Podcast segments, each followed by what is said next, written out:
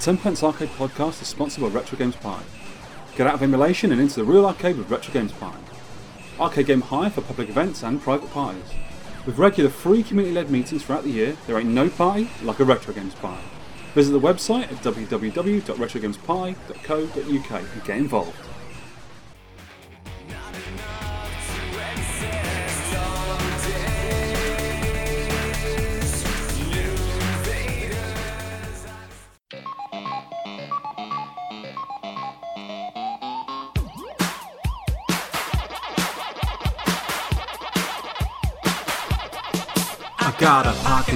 Full of and I'm heading to the arcade.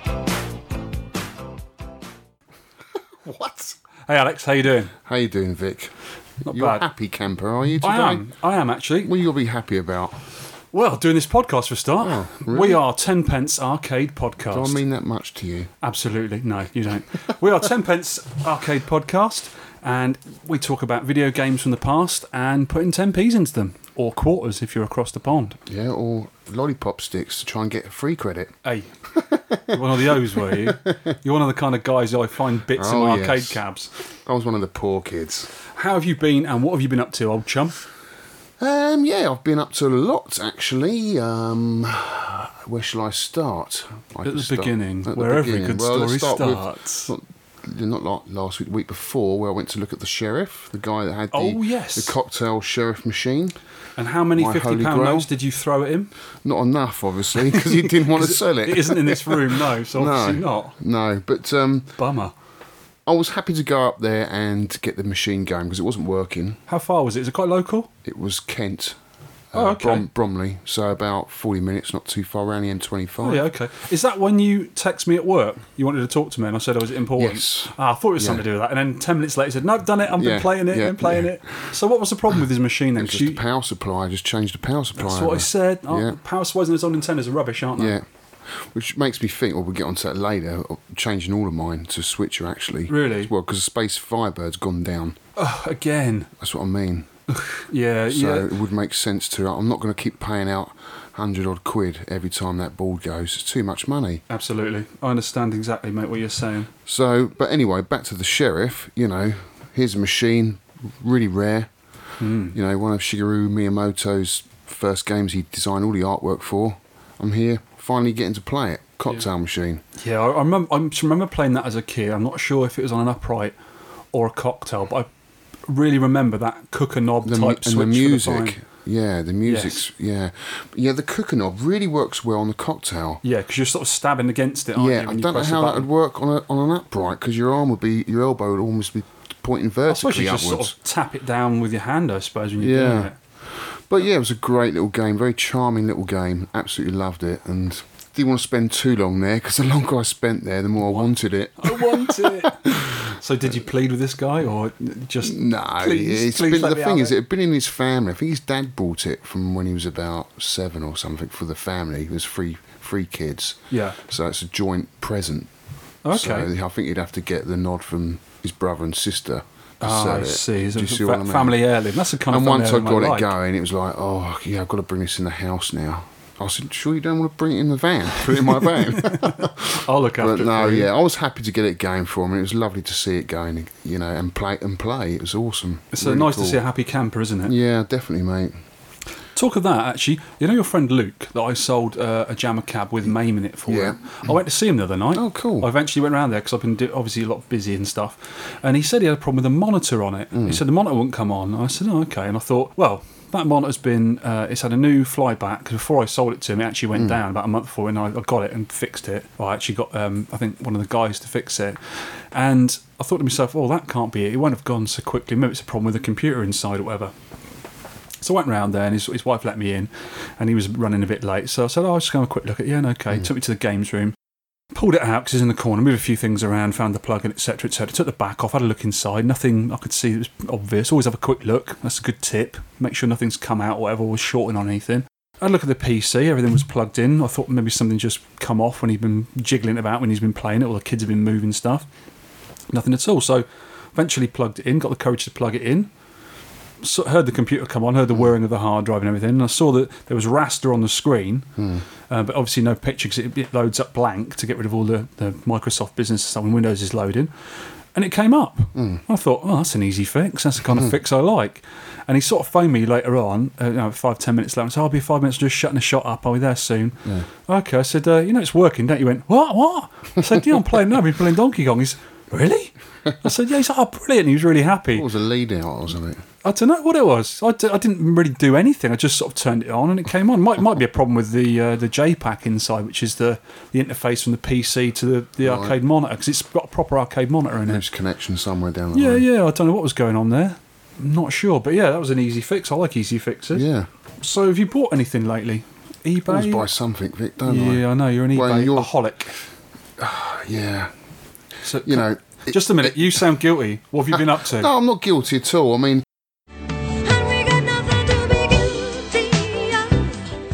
it's uh, a rare Hellfire Nintendo PCB. Oh, Hellfire. I thought for some reason you got Space Demon. No, I didn't get that one. No, Ah, is that the one that wasn't working? that's the one that's not working. Yeah, it's pointless buying a non-working board, especially these old ones like that. Especially if it's the ROM dump on MAME ain't that good.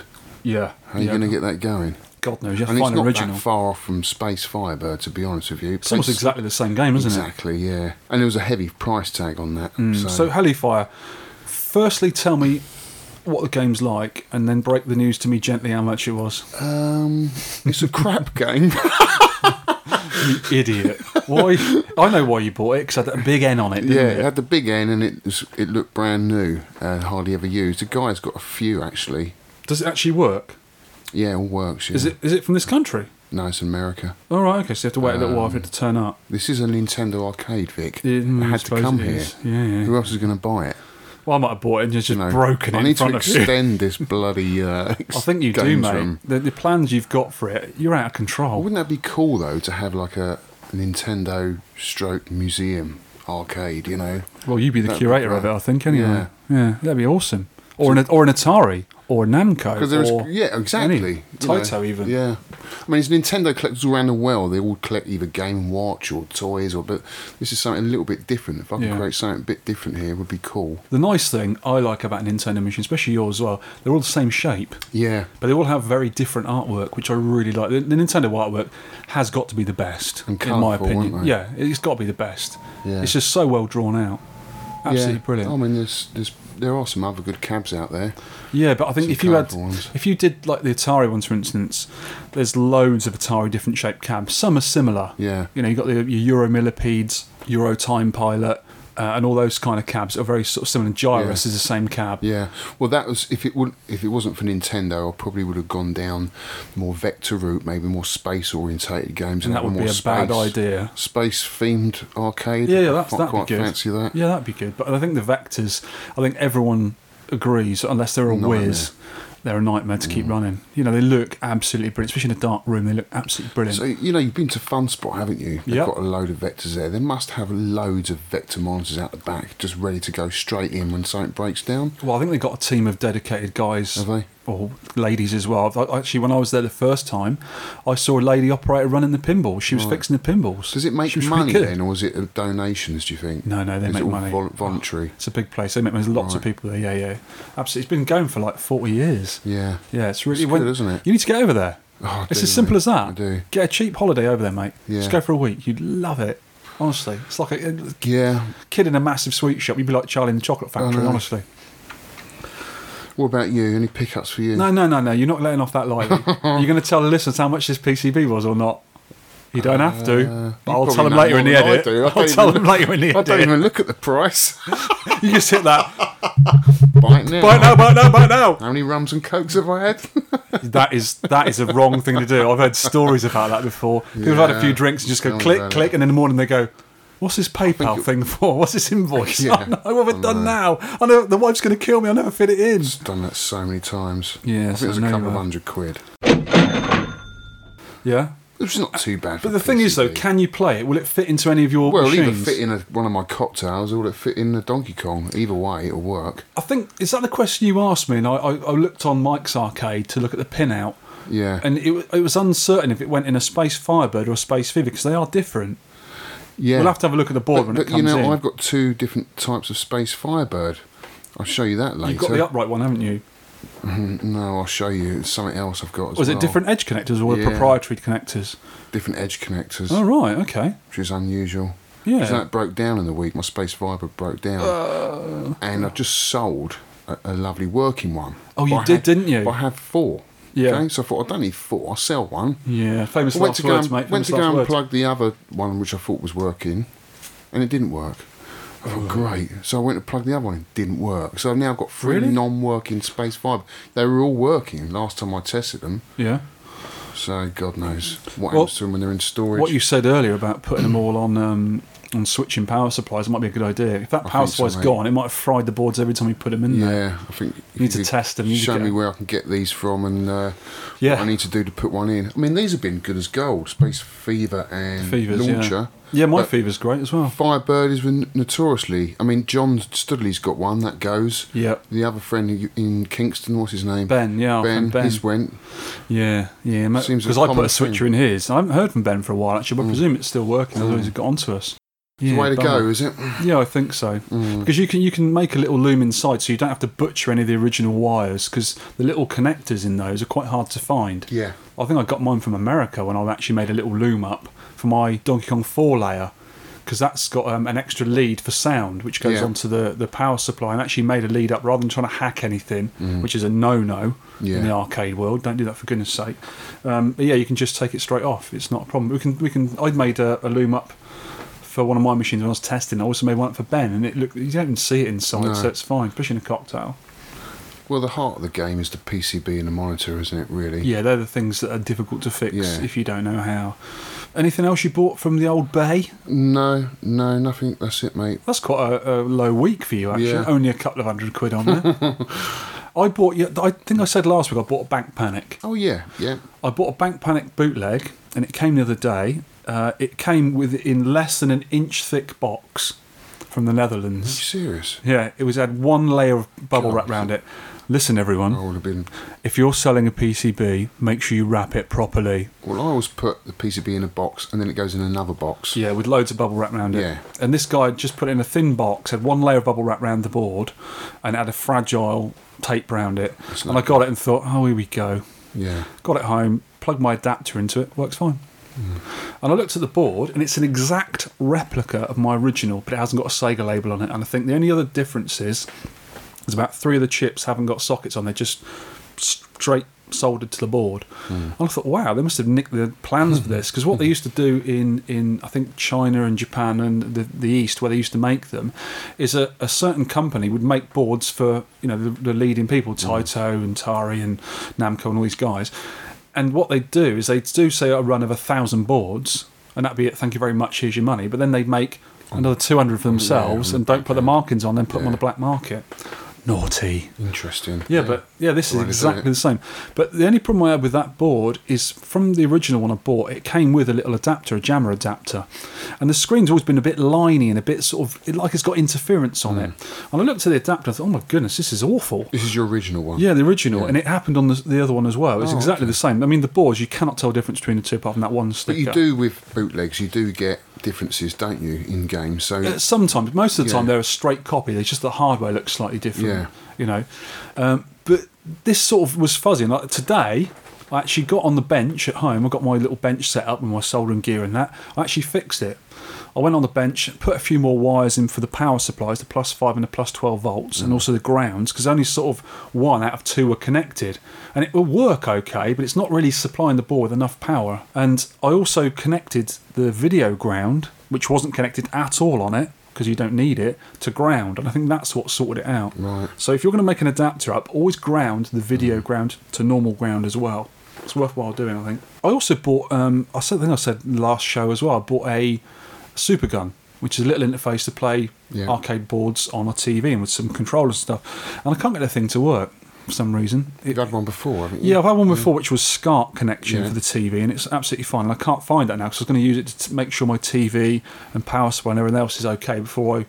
I talked to the seller about it, and he's been quite good, and he sort of suggested a few things, but that was only in a little packet as well. Maybe that's been Mm. damaged in transit. They, they happen a lot, these kind of things. Is this all from the UK or? No, this was from uh, a guy in I think the Netherlands again. Right. Actually, I can't remember, but it was only in a jiffy bag. Yeah. And it wasn't really. good, You've it? got to put a load of bubble around it and have a box around it. I think when Mm. you send these frail parts in, in the post, you know. You been doing any other work?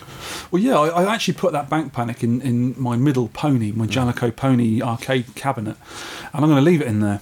So I did have a Dreamcast in there Yeah. playing Street Fighter Third Strike because that's the cheapest way of playing it because the board's quite expensive. And I've left it in there, so I'm, I'm starting to do the arcade up now. I've been in there. I've tidied things up. I had to tidy it the other day for a reason, which we'll get onto later. Um, but I've put that in the middle machine, and I'm going to leave it in there because I do like Bank Panic. We might have to cover that game one day before those uh, Mm. Yeah, those things over the over the pond and nick it before we do. But uh, yeah, we, we'll do Bank Panic. It's a good little game. What's your can play it on your. for the arcade then? Well, I'm going to get games in there. I'm going to get the cocktail cabinet out of there because it was only in storage in there while we did the house Mm. up, and that can go in its rightful place now. And I'll get games in all the ponies. I'm going to put Bosconian in, uh, one of the other horizontals. I've got Bank Panic, and I might put Volfied in Mm. because that's got the Konami greatest, the 10 games in it at the moment while I fix up my Moon Guardian, which is going to Yeah. house them permanently. And I'm going to move the storage out of there, which has got all my bits and bobs because I don't need it anymore because I've got storage in the in the hobby room. And I'm going to put those little Sega machines, little Dino Kings we discussed before, Hmm. and I'll get some dedicated games in those and I'll put them sort of up the other end, so we've got a bit more room to move around. What about all the old Ninty shells I gave you? Well, they're going to be done up and probably sold on, I expect, so I can't keep them. But No. I've got loads of Nintendo cocktails that you Yeah. gave me bits and bobs of. They're, they're in a bit of a state, but they can be restored. Oh, definitely. And I've got two of them painted up already. They've been powder coat painted, and one of them I'm going to do as a Mario Brothers. Cool. We have two controllers around Yeah. the front rather than either side because you play together yeah, co-op. Yeah, that would be cool. And I've already sort of got bits and bobs made for that. It's just getting time. It's our biggest enemy, isn't I it? like a Mario Brothers actually. Well, you might better bite off me, mate. You might have to throw fifty pound notes at me. It's not as uh, Hmm. As wanted as uh, the sheriff, though, is it for you? No. That um, Moon Guardian I'm doing, I'm going to do a proper log of that when I do it as well, because there's quite a bit I want to do on it, and I want to modify a little bit as well, because on the side there must be about six to eight ugly bolt heads on the Yeah, side I've of it. seen that. What the hell's going on with that? I think Why they do was made that? from factory like that.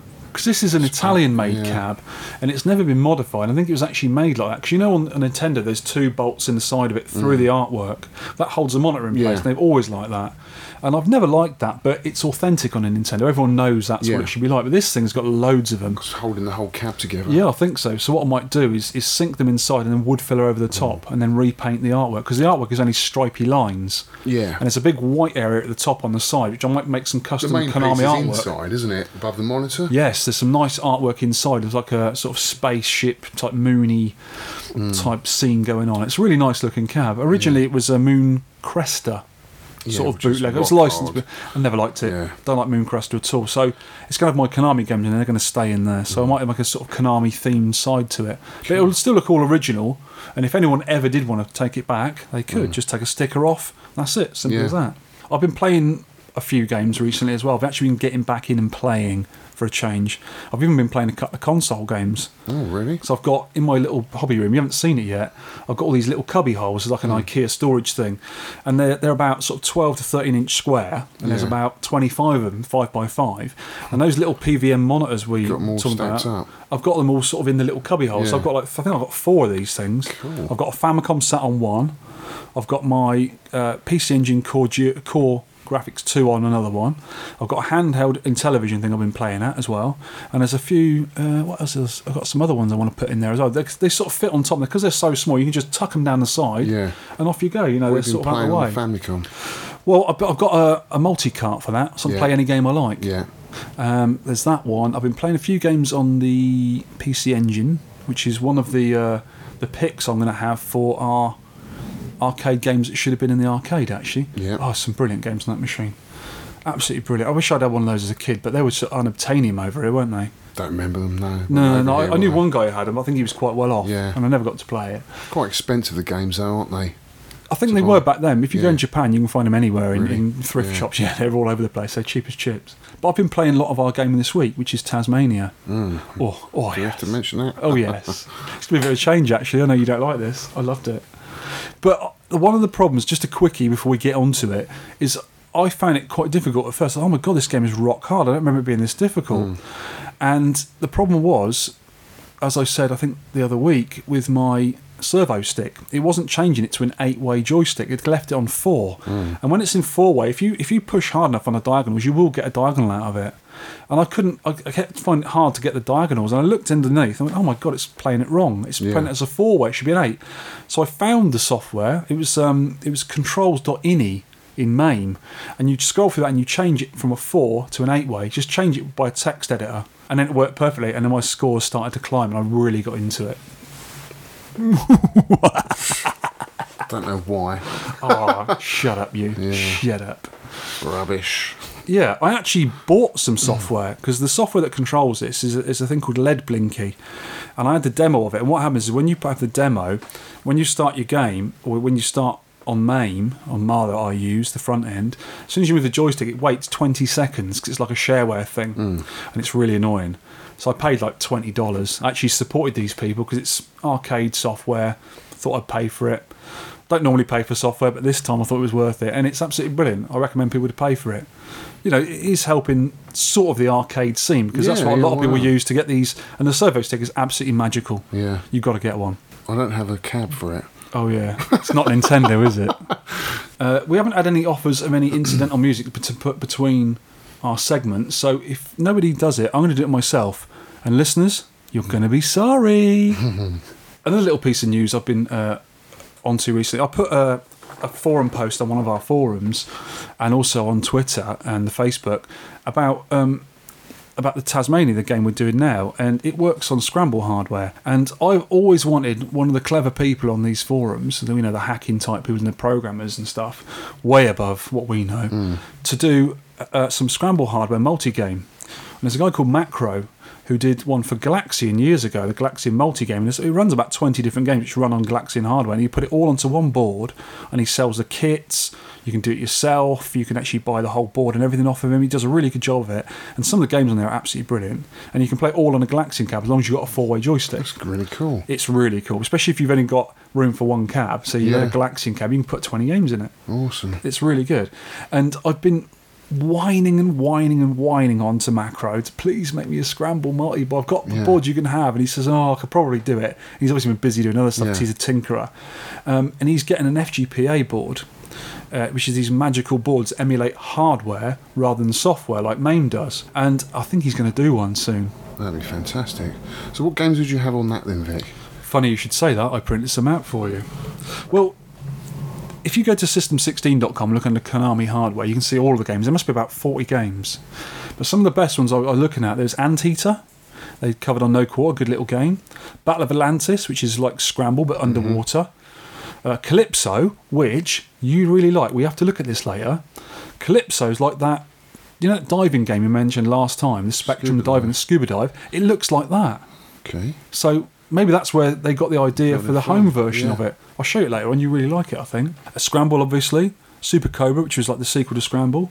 Turtles, which I really like. Not Ninja Turtles, Turtles. Haven't played that. So it's a Stern game. It's also known as 600 or Turpin. So really, it's a fun little maze game. I don't. You might like it, but it's, I know you don't Hmm. like maze games so much. It's really good. Amidar, a game called Cavelon. Devilfish, which is a Pac-Man I've clone. hardly heard of any of these. Really? No. They're old '80s games. I used to play in my chip shop. I mean, it was it was early '80s when they used to rotate the games in the chip shop a Yeah. lot. Frogger. There was a game called Frog, which was a bootleg of it. Hunchback, Brilliant game. really good game. Lost Tomb, Never heard which is quite a fun game. I think that's a Stern game as well, actually. Our favourites, Minefield and Rescue. Yeah. They're on the same hardware, and obviously Tazzmania this week's uh, this week's game. ah, shut up, you. Yeah, so there's a lot of good games that could be made on this, and it'd actually work like the original hardware. Not they wouldn't have any software glitches like MAME does sometimes. Even though MAME is brilliant, sometimes it doesn't quite have that edge. But mm. this, these things emulate hardware, Yeah. and in theory, you can do any arcade cab with these things because people have done ones for some of the Williams games. Yeah, I've seen the William. Well, you had Yeah. the Williams ones, didn't you? Didn't you have the horizontal one? No, that's you're thinking of the 19 in ones and the Oh, six. sorry, they're yeah. they're not very good. They're they're based Willi- on yeah, computers. Williams um, cab that does all of them, isn't it? Yes, that's the multi Williams J multi Rock. Williams, that's it, J I Rock. I think correct me if I'm wrong, listeners, and sometimes I am.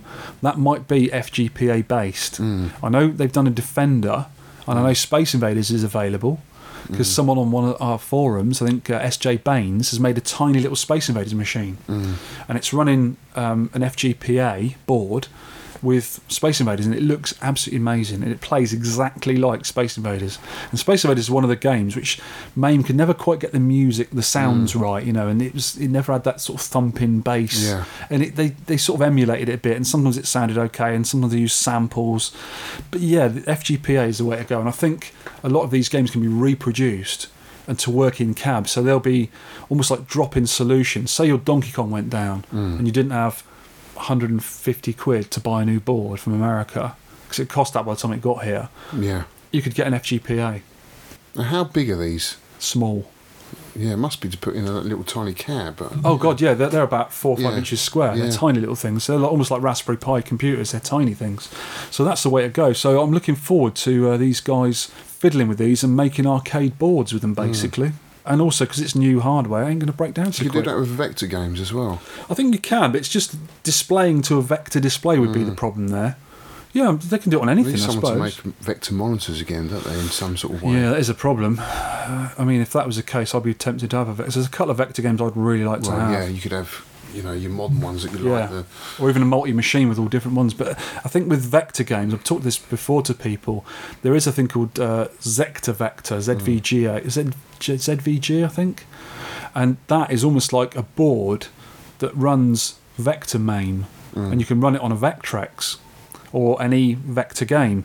But the problem with a lot of vector games, they had unique controls, you know, like Star Wars Yeah. and, and you know the buttons on asteroids and you know stuff like Lunar Lander, had the big you know Yeah. landing thing. Stick. which is all part of the experience, isn't it? yeah, yeah. So you lose a bit of that. But I mean, you know, sort of normal games like, um, say for instance, Tempest, you, you get a spinner quite easily, Yeah. or you know, the twin sticks Black on Widow. Black Widow. Yeah, that'd be cool. Talking of Black Widow, a twin stick game. You know, I like my twin stick games. Yeah. I bought another one on PC again. It's obviously an old type game. It's called Scoregasm. Never heard of it. It's really good. It's a Steam game. You can buy it on, online. You download it, and it was only about two or three pounds. Yeah. Not a lot of money, but it plays rather like Geometry Wars, Mm. that sort of old school type twin stick. But it's got loads of missions. It's really cool. I should stop with this and get in the old stuff really. But it's themed Mm-hmm. Yeah, like an old game. I wouldn't Yeah. buy one of these modern games. They're not into no, it. but, there's a lot of indie games. That Oh, are yeah, they're really I mean, most game modern games are still taking a lot of the ideas from old Yeah. school stuff. Yeah, I think But they're making but them with a easier. look. I think the games are being made easier to play Just a bit more because of the mobile phones and the tablet people. Yeah. Because you can sort of give them to a kid now. Like you could stick a kid in front of the Space and go go left and right and shoot that, and they do it quite easily. Yeah. If you've got like nineteen thousand buttons and, and different viewpoints and that, you yeah, can the do thing at the moment is t- with the art style is to go sort of eight bit, isn't it? yeah, I love it. The old blocks. games. Yeah, yeah. I, I play um, cool. now and again. I've got this Ouya machine. It's like a tiny little console that plugs into your TV. It was only about sixty-five quid, seventy quid, not a lot of money, and that. You download all your games onto it. I think you can use a stick in the side of it, but you download games onto that, and they're all free to play. Mm. But they're all sort of old themed, and they've gone purposely really blocky graphics and really colourful, almost like the old Activision games, and they look really nice, and they're quite cheap to buy as well. They've got Yeah. they have got more modern games. They've got a few first person shooters and you know the, the sort of 3D games as well. But I think it's for people who like a bit of both, which is what Yeah. I do. So I don't really play the 3D ones, but you know the old style was really good. Ah. Another thing I was going to talk about, I put out on some of the, the social media and the forums and things like that. I made two errors last week. Do you know what they were? Can you work out what they No, were? because I never listened to our podcasts. Do you know what I have actually listened to? I listened to it. you have to listen to them. You have I have to listen to it the day I release it just to make up no mistakes when I've edited it. But I, I, I worked out later on. I actually remembered. You know, we did a thing about Neo Geo. We did last resort. Hmm. Well, I said about the different cabs. Like America got four different cabs. I think Japan got like twenty-seven different candy cabs, and we only got the two Electrocoins over here. Yeah. Well, you should know this because you almost had one once. Yeah. Lordsvale made a really neat little Nintendo, uh, a little Neo Geo cab, didn't they? Yeah. That's that's that was an official Neo Geo cab. Yeah, that's which right. Yeah. was Lordsvale. It's a nice little cab. I have to put a, post a picture on the, the show notes to show people. It's a really nice little cabaret style machine. yeah, you found it a bit small, didn't you, because your height. Yeah, you've got to do the Davo stance. Yeah. You've got to spread your legs akimbo to get Yeah. down low enough But they're beautiful it. looking cabs. They are, and that's a Neo Geo. So I Yeah. forgot about that. And also, I said that you can only get Neo Geos on cartridge, which is actually wrong. Mm. There was a few games, only a few handful released on PCBs, and I should know this because I flipping got one. What? It's called SVC Chaos. It's like a Street Fighter Oh, okay. against Yeah, uh, yeah, you know different people type game. It's quite a good little game, and that came on a tiny little board. It's actually got the sticker on the side of it, like the spines of the Neo Geo cartridge to show it's an original You game. obviously don't play it enough, Vic. No, I think I got it from Japan because it was ever so cheap. I thought I Yeah. got to buy it. I got to buy it because I was in Japan. Yeah. and I had to buy these games. But yeah, they're the two mistakes I made. Nobody seemed to realise what they were. Hello, is this thing on? Is anyone out there? Is anyone listening? yeah, I hope so. Another thing we've got to do, well, it's coming up soon. You know, there's a lot of things coming up. They're not quite here yet. We've got NERG Yeah. next month, and there's also the Arc Aid, where we're going to help each other Yeah. fix some of the machines in the in the um, museum in Cambridge. When we go to the, the grand opening of the RGP arcade, Mm. hopefully at the end of August, we've got a little challenge set from us by Anthony Graham. Remember? Yeah. Which We, he's going to choose. I asked him what the games were, and he wouldn't tell me because he wants it to be a completely complete level playing field, which is quite fun. I'm really Yeah. looking forward to it. Remember, there's a bottle of whiskey at, at stake here. if I if I win it, which I obviously go into, You're going to give me the whiskey. no, I'm going to sell you the whiskey and give the money to charity. Yeah. But yeah, that's quite interesting because I'm quite looking forward to because we only get like I think we're only going to get like three goes of each game. Oh, okay. There's that's no cool. practicing. It's just like who's the better game Yeah. player. It could be racing games, could be platformers, could be shooters, could be maze games. God knows. But I'm quite, quite looking forward to that. It's like an unknown, isn't it? Yeah, that'd be cool. So there's a lot of things coming up soon, and we'll obviously report from them. Um, and also another eBay thing I almost forgot to say. I bought a little dictaphone. So when we go to NERG, are you going? Because you. I'd like to. I haven't decided yet, you mate. better right, mate, because it's getting a bit close to time with the tickets and stuff. Well, if I go, I'd probably have to get on the train because the old van is uh, not looking great at the moment. Uh oh, the love bus. Yeah, maybe I've had too many arcade machines in there. squashed its suspension a bit. Well, anyway, I'm going. Mm. All my tickets are planned. The wife's coming with me. The hotel's booked, etc., Mm. etc. It's all paid for. I'm going to take a little dictaphone with me and I'll shove it in people's faces. So Yeah. if you see me coming, you'll see me with my 10 pence Be arcade prepared. Mm. t-shirt on. Be prepared to talk about games and don't flip and swear. Yeah, let's just go It's to easy people to spot. It looks like Billy Mitchell. Don't A little bit. I won't have a big tie on. Should, have, you should have the USA! American tie, yeah. Yeah, yeah, I'll like get Billy one. Mitchell. Wear it on my head like a bandana. yeah, so I will be talking to people and asking Yeah. them what their favourite games, what they like about NERG. Mm. I'll possibly talk to Big Phil, the organiser, as well, hoping to talk to him. He sounds quite an interesting guy. This is the second one he's done now, Mm. and it seems like it's getting bigger and bigger every time. And it does sound promising. And I talked to a guy in Newcastle who went there. And he said it was brilliant, and he was going, taking his shop with him, and all sorts of stuff. So yeah, it's pretty good, I think. Looking forward to that. Have you heard about the Chris Kooluris story? No, I haven't heard about that fella. Let me tell you a story. It's been going all over Twitter and all the internet Yeah. business. It's a guy called Chris Kooluris in New York. And it's a story of lost love and arcade bedrooms. Oh, God. What happened is, It's a lo- magic long hour. story short, right?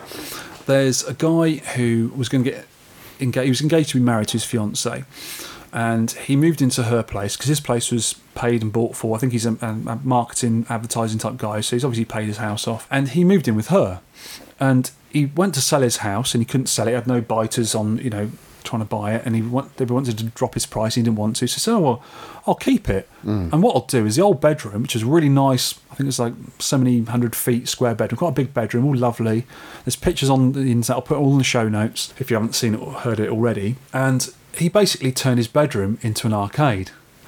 I think, oh, I think I see that picture. He's yeah. he's already had the bugs. He the was Street also Fighter cab. Yep. Yeah, yeah. He was already um, a collector of um, action toys, you know, Mm. action figures. And he had like a $15,000 collection. He had a big, good collection, Mm. which he didn't really show off. And he started getting into the arcade. He had the arcade bug. And this has gone to X times extreme. Yeah.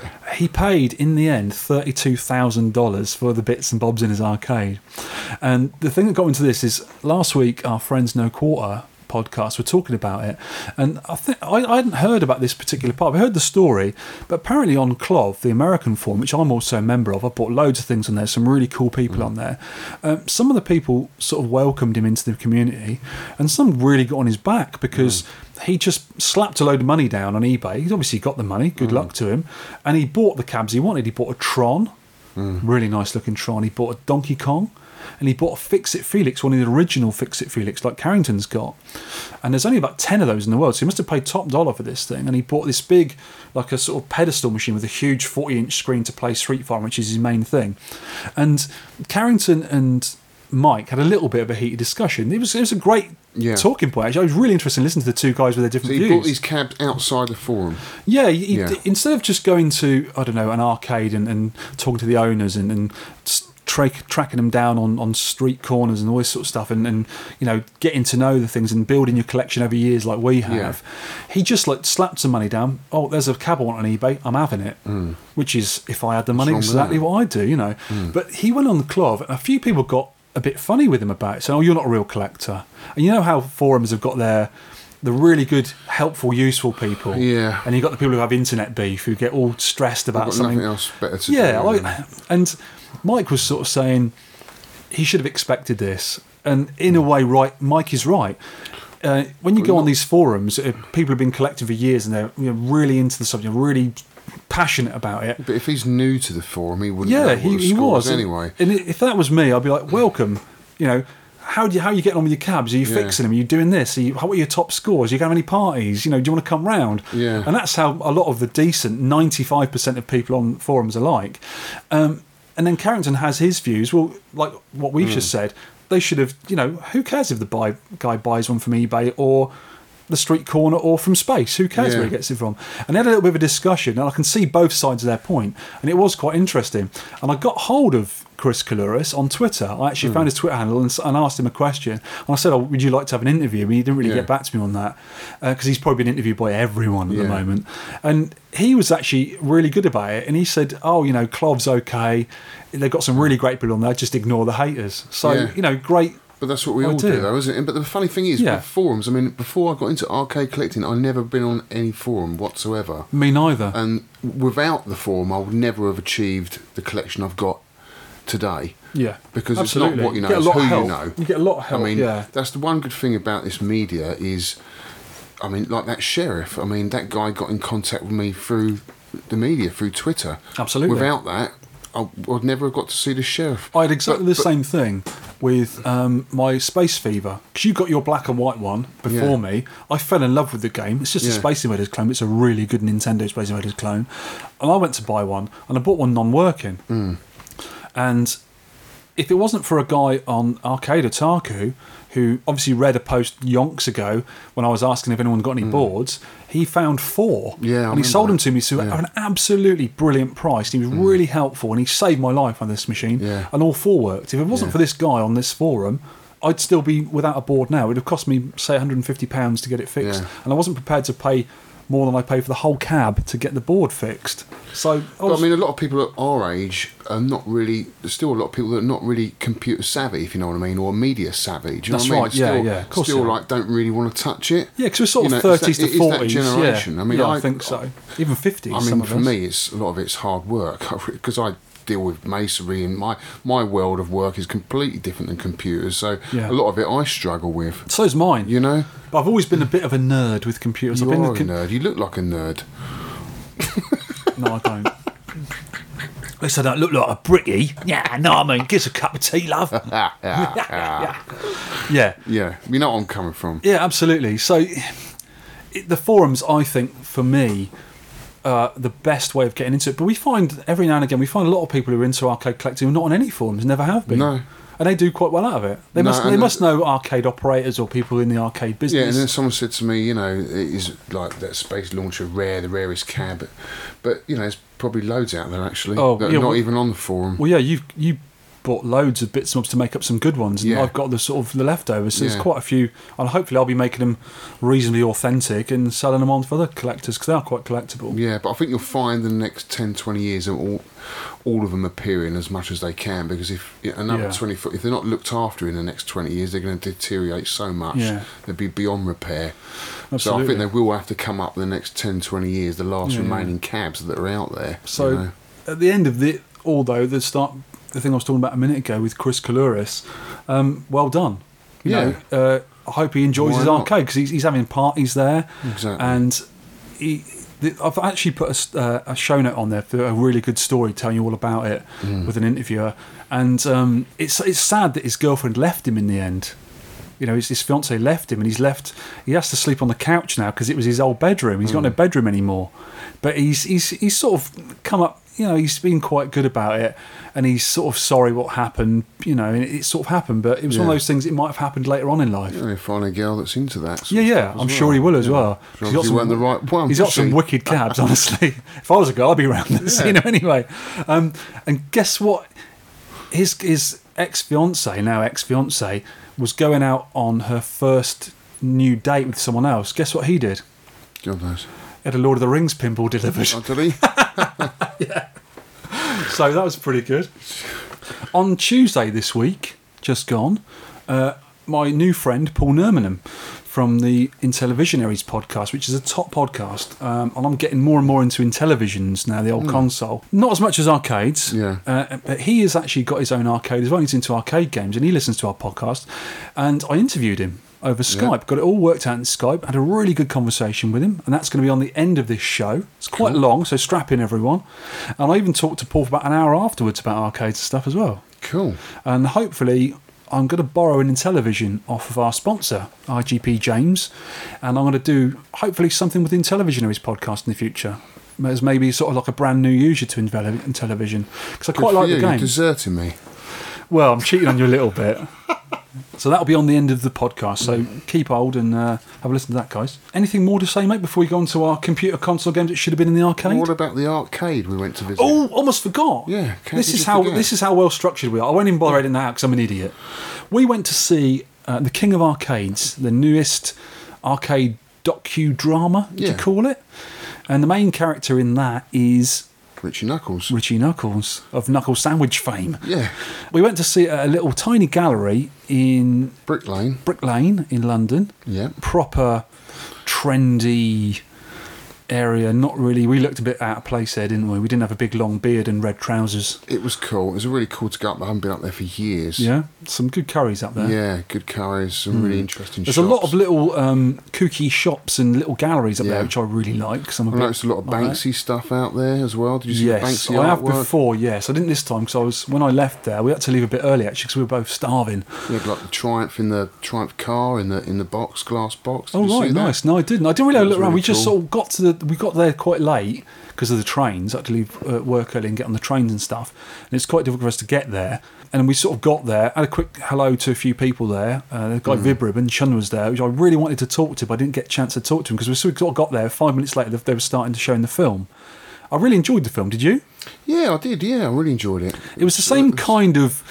It was a Same sort of as King story. Kong sort of Yeah, thing, isn't yeah, it? a lot of nerds. But, but more of a story about him and um, Yeah. How he got to where he was with his arcade machine and he's collecting. Yeah, and he opened his own um, arcade. Yeah, and then I think the family took over, really, didn't it? He had to Yeah. go back to the family and He was doing a lot at the arcade and couldn't see his wife and his little girl, and it sort of got a bit heated at home, I think. And he sort of closed the arcade down. Everything was okay, Yeah. and then he opened another one at the Yeah, end, so which is a good brilliant. ending. Yeah, I nearly went to the Richie Knucklez arcade when I was in America last time, but I was ill that day. It was where- in New Jersey, Oh, right, in New, okay. New York. But I think it was quite a trek from where we were. But if I'd known about it and I knew it was there, I didn't realise it was so close. I would have made the trek to go Yeah. there. But he's got some unfortunately, fantastic machines, isn't he? Oh god, yeah, he's got such a nice collection, and he, he restores them as well. So he's our kind of guy. Yeah, he knows a lot. He's been in it a while, hasn't he? But the art, the actual place that was screening the film was good as well. It was like a a gallery, and there was a few artists in there. Yeah, it's a tiny little place, but it was all kind of art, uh, arcadey art. Yeah. Um, like was- pop art. I guess it. I guess you. Call Yeah, it's it. quite modern looking, isn't it? Yeah. Sort of- there's there's a really good book I've got called Eight Bit Art. Yeah. and that's all themed on on console and arcade and video games. Yeah. and it's a really nice book. I have to lend it to you. And it was sort of that. It was only a tiny little place. We had a few cabs as well. And I think if you get the high score on the certain cabs they've got there, they put them on the wall. You, win win, some artwork That's at the right. end, which is quite smart. So you did you have a go? I didn't actually. I didn't have any 10p's on me. No. Believe it or not, 10 pence arcade didn't have any 10p's on me. The Tron and Invaders in there, didn't they? They had a Mrs. Pac-Man set up in a jammer cab as Yeah. well. Uh, yeah, a few nice little. It was quite nice having them in there actually. Nice evening out. Yeah. Yeah. I didn't get, well, as I said, I didn't get a chance to talk to people because it's always nice meeting members of forums and other Mm. yeah. arcade Putting collectors and faces stuff. to names. Yeah, yeah, it is. But I wish I could have. But we'll have to invite them round to our little get-togethers because by the time, in a couple of weeks, I reckon I'll have my arcade sorted and we Mm. should have some more get-togethers. I think. Definitely. So that's coming up, people. Yeah, and we could sort of coincide it with the barcade opening up in in London as well. Yes. You know, maybe do a meet here and then bowl up to there and That'd be good, actually. You know, yeah, have a night out, a few drinks, early hours in the morning. come back here and crash out on the on the lawn. yeah, face down in a pool of ten pence pieces. yeah. Yeah, So, um, yeah. Is that a spaceship? That's Heathrow Airport. Vic. Oh yeah, yeah. I forgot where we were. They're loud tonight, aren't they? So the games that you sh- you think we'd have in the arcade? Yeah, console and computer games from yesteryear, or even modern games, Hmm. you think should be in an arcade cab, or should have been if we Hmm. transport back in time. Got any picks for us? I picked two SNES uh, games this week. Oh, Nintendo ones. Go on then. Well, I picked You two Speckies last week, didn't I? You did. You did actually. Go on then. Tell us your picks. Um, first one would be Pilotwings. Pilot Wings. Mm. I think that would make a great arcade game. Yeah, it would. Because they did one with F Zero, didn't they?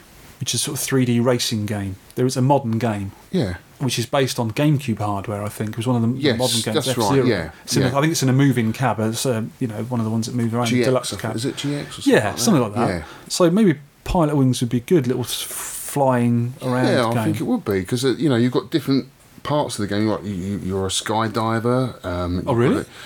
Yeah, you have to you have to you fall out of the aeroplane. You go through a load of hoops. So You you've know- got points to get flying through all the hoops. Then you've got to land in particular places, and you've got like a target on the ground that you've got to land to. Can I So- make a confession? What? Never played Pilotwings. Have you never played Pilotwings? Oh God, that's it. Beat me up. No, I haven't. God. sorry. It's one of Nintendo's flagship games for the I, Super I know. Nintendo. I know the IP. and I know the name, but I've never flipping played it. Right, you've my missus play it. Shove it down your throat and play it. Thank you very much. All right. Another one. Got another one for Um, us? the other one is Rock and Roll Racing. Oh wow. Do you remember that? I think I played that on the NES version. Rock and Roll Racing. Is it a little bit like Micro Machines? Yeah, it's like that. It's got that sort of uh, Oh, ocean game. isometric view.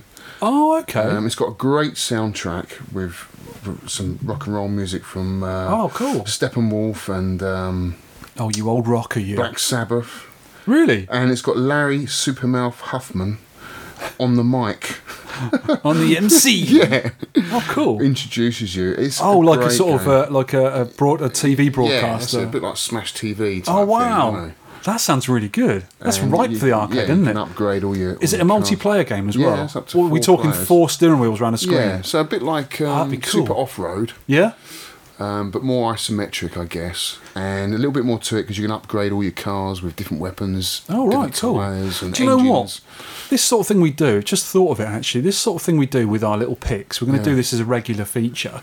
When we go to these these game evenings or, Mm. or events and stuff, maybe some of the organisers or the arcade could, could keep one machine set aside to do this sort of Yeah, thing. yeah. You know, put a console game because you can use emulators quite easy Yeah. for it, and that'd be a cool thing to Yeah. do because people have always got their favourite game, and playing in an arcade cab stood up with you know a gas pedal and a steering wheel or you know two joysticks or whatever or gun even. Well, I think you know, with awesome. arcade games, they're, they're almost like a party game. I think a great arcade game invites other players in to compete. Yeah. You know, jostling and- around the machine. Yeah. You know, You know? keep taking the mickey out of each other and all that sort of Exactly. stuff. And duffing each other up when you get You know, you don't want a story-related game because you know games can't for get me into it, like you? Dragon's Lair don't really do it. It's because there's no competition there. Okay, you can get f- far in the game by progressing, put loads of quarters in, Yeah. but Eight, ten pences due. Ten pences. But it kind of ruins it, doesn't it? It really Yeah. wants more sort of one-on-one, more Yeah, competition. you like. have a go, then they have a Yeah. go, and you compete, and Yeah, you get a bit heated, and you get into That's yeah. what that's, makes a great arcade game. that's what we nearly always find when we go to these meetings.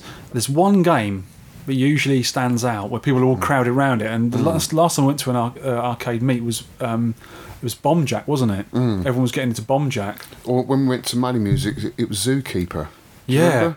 Yeah, that's the You game. didn't that- like it, but then you thought, oh yeah, I'll have a go on that. I was talking You- to you Paul. I was talking to Paul, our interviewee, uh, about Zookeeper because he, he's played a lot of our games we've um, Yeah. played before, and he really likes it. And I said, "Oh, I hate that game, but it's so addictive." Yeah. I got into it. Yeah. and that's another thing I like to do with these games we're doing is to get people addicted and into these games. Mm. You and pusher. I am a bit of a sort of. Uh, uh, safe no- drug dealer. There's no chance You of that I mean? this week's game. I'll tell you Hey, that now. I'll show you how to play it and you'll get into it, honestly.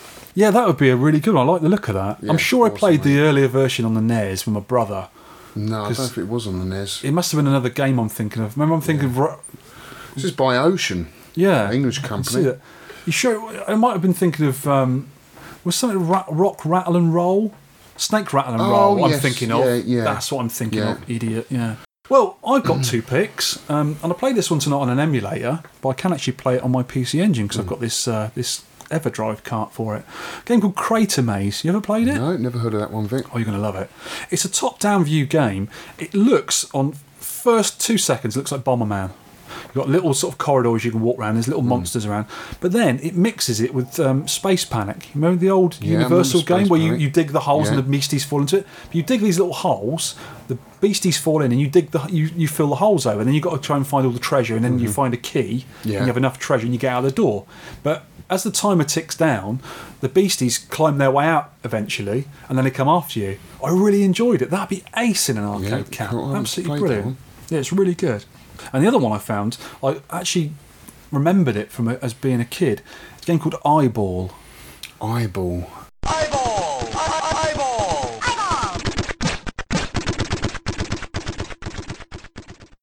It's not eyes. No, no, eyes. Eyeball. It was on the Spectrum, Commodore 64, Amstrad, all the 8 bits we grew up with. Yeah. If you saw it, you'd remember it straight away. It had speech, really good. Well, the Commodore 64 had really good speech because they had the SID chip, no, and even the. Spectrum version was really colourful. It hardly had any colour clash, and it was it had a little bit of speech as well. And it's a, it's sort of an up the screen shooter. You're a, you're Hmm. a ball, and you sort of roll. Yeah. You're sort of like a mechanic, a mechanised sort of Eyeball. eyeball and you shoot up the screen and you've got sort of corridors to, to make your way around and loads of enemies just appear and you can have that shoots. yes hey but you're an actual sort of almost like a mechanized ball almost like Wizball remember that game Yeah, I know? Wizball, that yeah. sort of thing and you go up the screen shooting and I was thinking if Williams made this game Mm. they'd have the, the the lasers like in Defender and they'd have all that really loud music and if someone like Eugene Jarvis got hold of this game and he made it Yeah. It'd be In the right hands. yeah, it, that kind of guy who everything was Mm. frantic and, and colourful and really sort of bright and loud and Mm. got you really going. That'd be absolutely perfect in the arcade. We have some listener picks as well. I looked through some of the listener picks. Milky from one of Mm-hmm. our forums on UKVAC Forum chose Wipeout 20, 2097, which I think was on the later consoles, the PlayStation Yeah. PS1. in a fully pneumatic cab moving around, and Firestarter is the only music track. Yeah, that's really get you going, wouldn't it? Firestarter, Twisted Firestarter. Yeah. What is he? And which I think would work really well because it was that game that sort of the real sort of ravey music going on loud and you Yeah. was just whizzing Well, around you really know what? I was just thinking that If was that you was around- put into the Ministry of Sound. I'm sure it was because my ex-wife, her husband, um, before I got married to her, I was Yeah, married yeah. to someone else. He worked for P- of a PlayStation, and his job was to get PlayStations in Ministry of Sound. Oh, He was responsible for that, Yeah. and that was a massive hit over here. And I'm sure that was one of the games that was in Ministry of Sound. yeah. Well, we Because because of the music, it was thumping music. if we find out it was, we're going to have to punish Milky for it. Yeah. So he's giving me false information.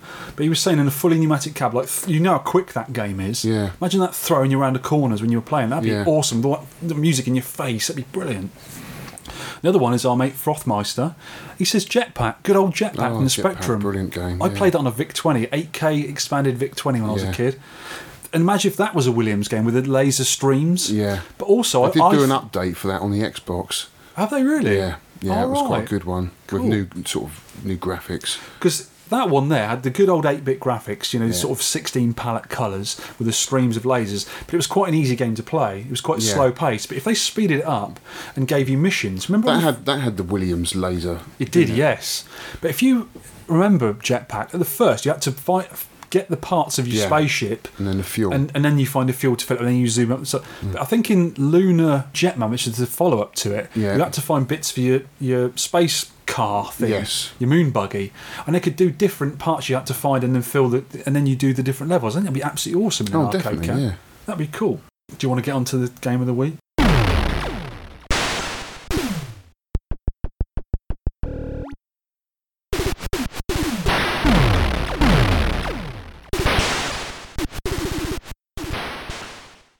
Can we skip it this week? No, you haven't got a choice. We have to do it. We have to do Tazzmania. What did you like about this game? Right, Vic? there's Come lots. There's nothing not to like about Lots. this game. How You can you fool. say? Well, did you get to level 100 or something? Well done. Is Right, there something I don't know about? Is there some sort of adventure Well- game, hidden, hidden adventure game in it?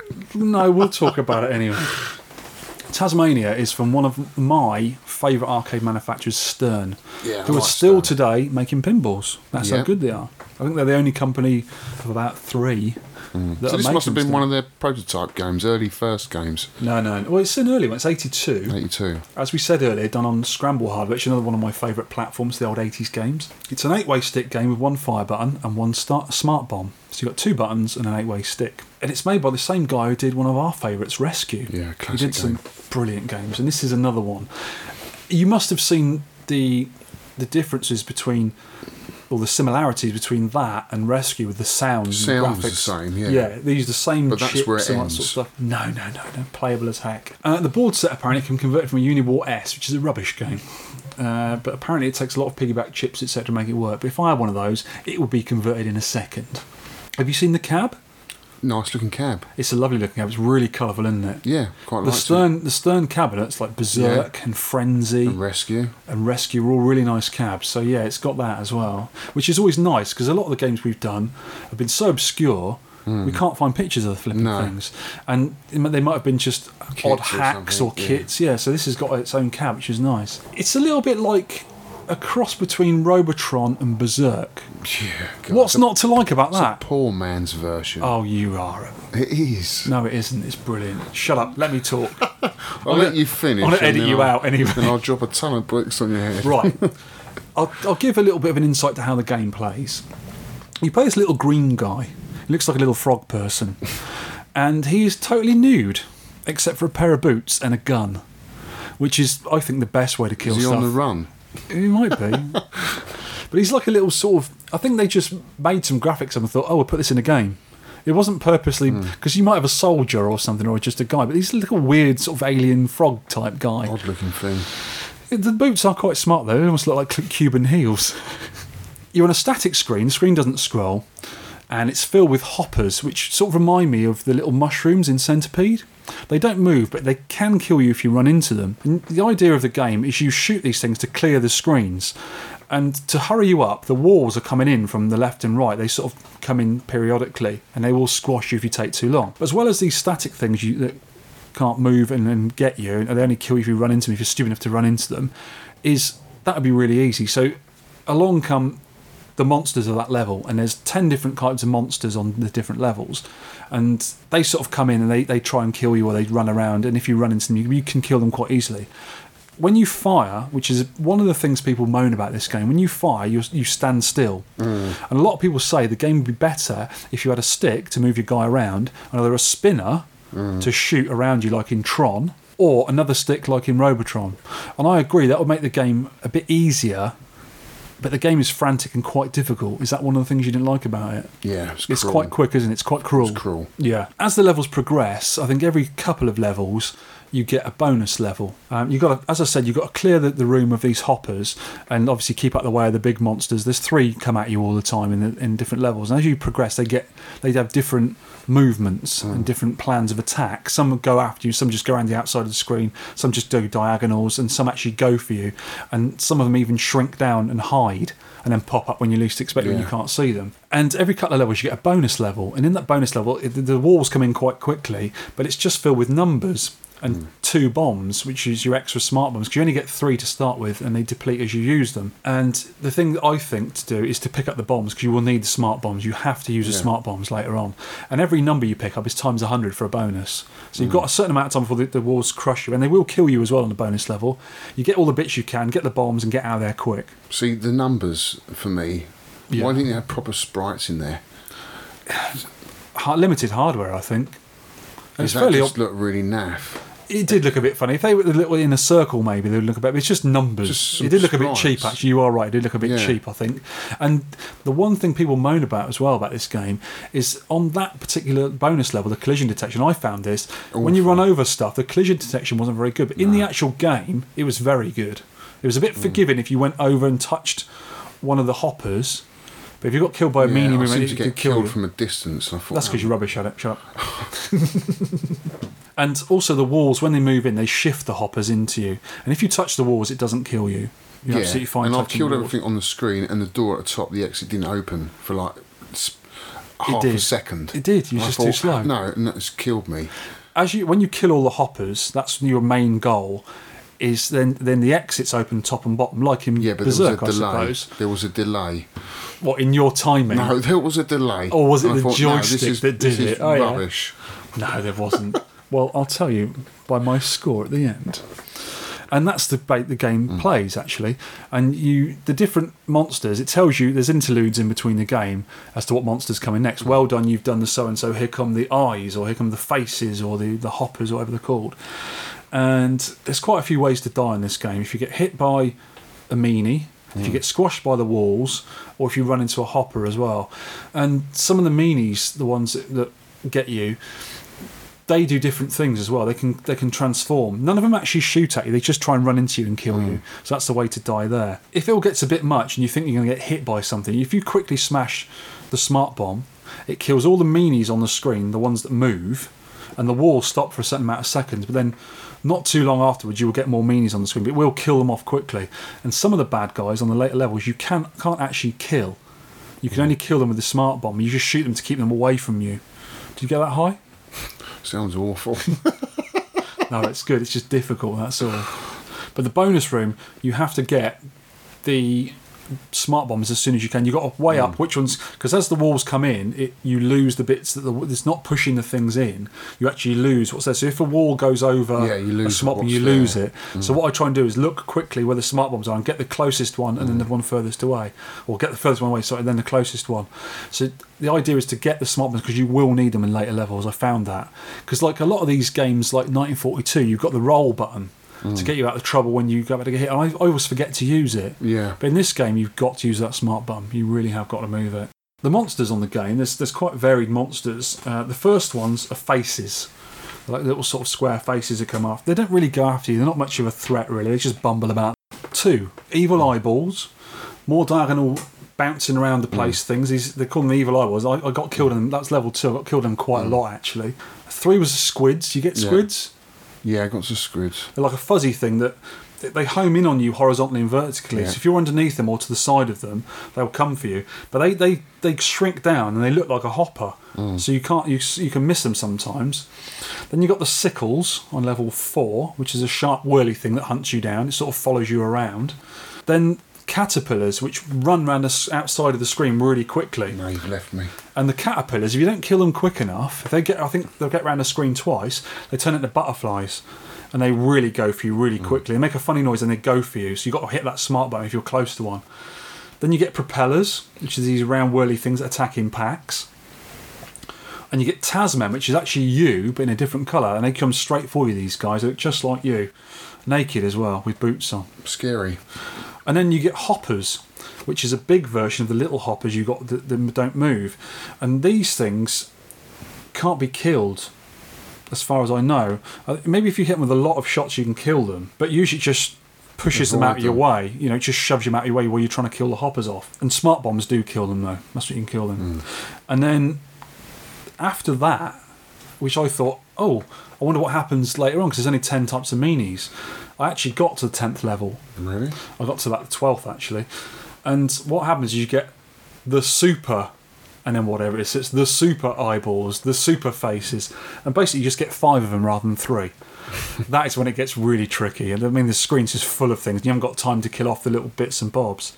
But that's how far I got. Just found the mechanics of the monsters just bouncing off the walls.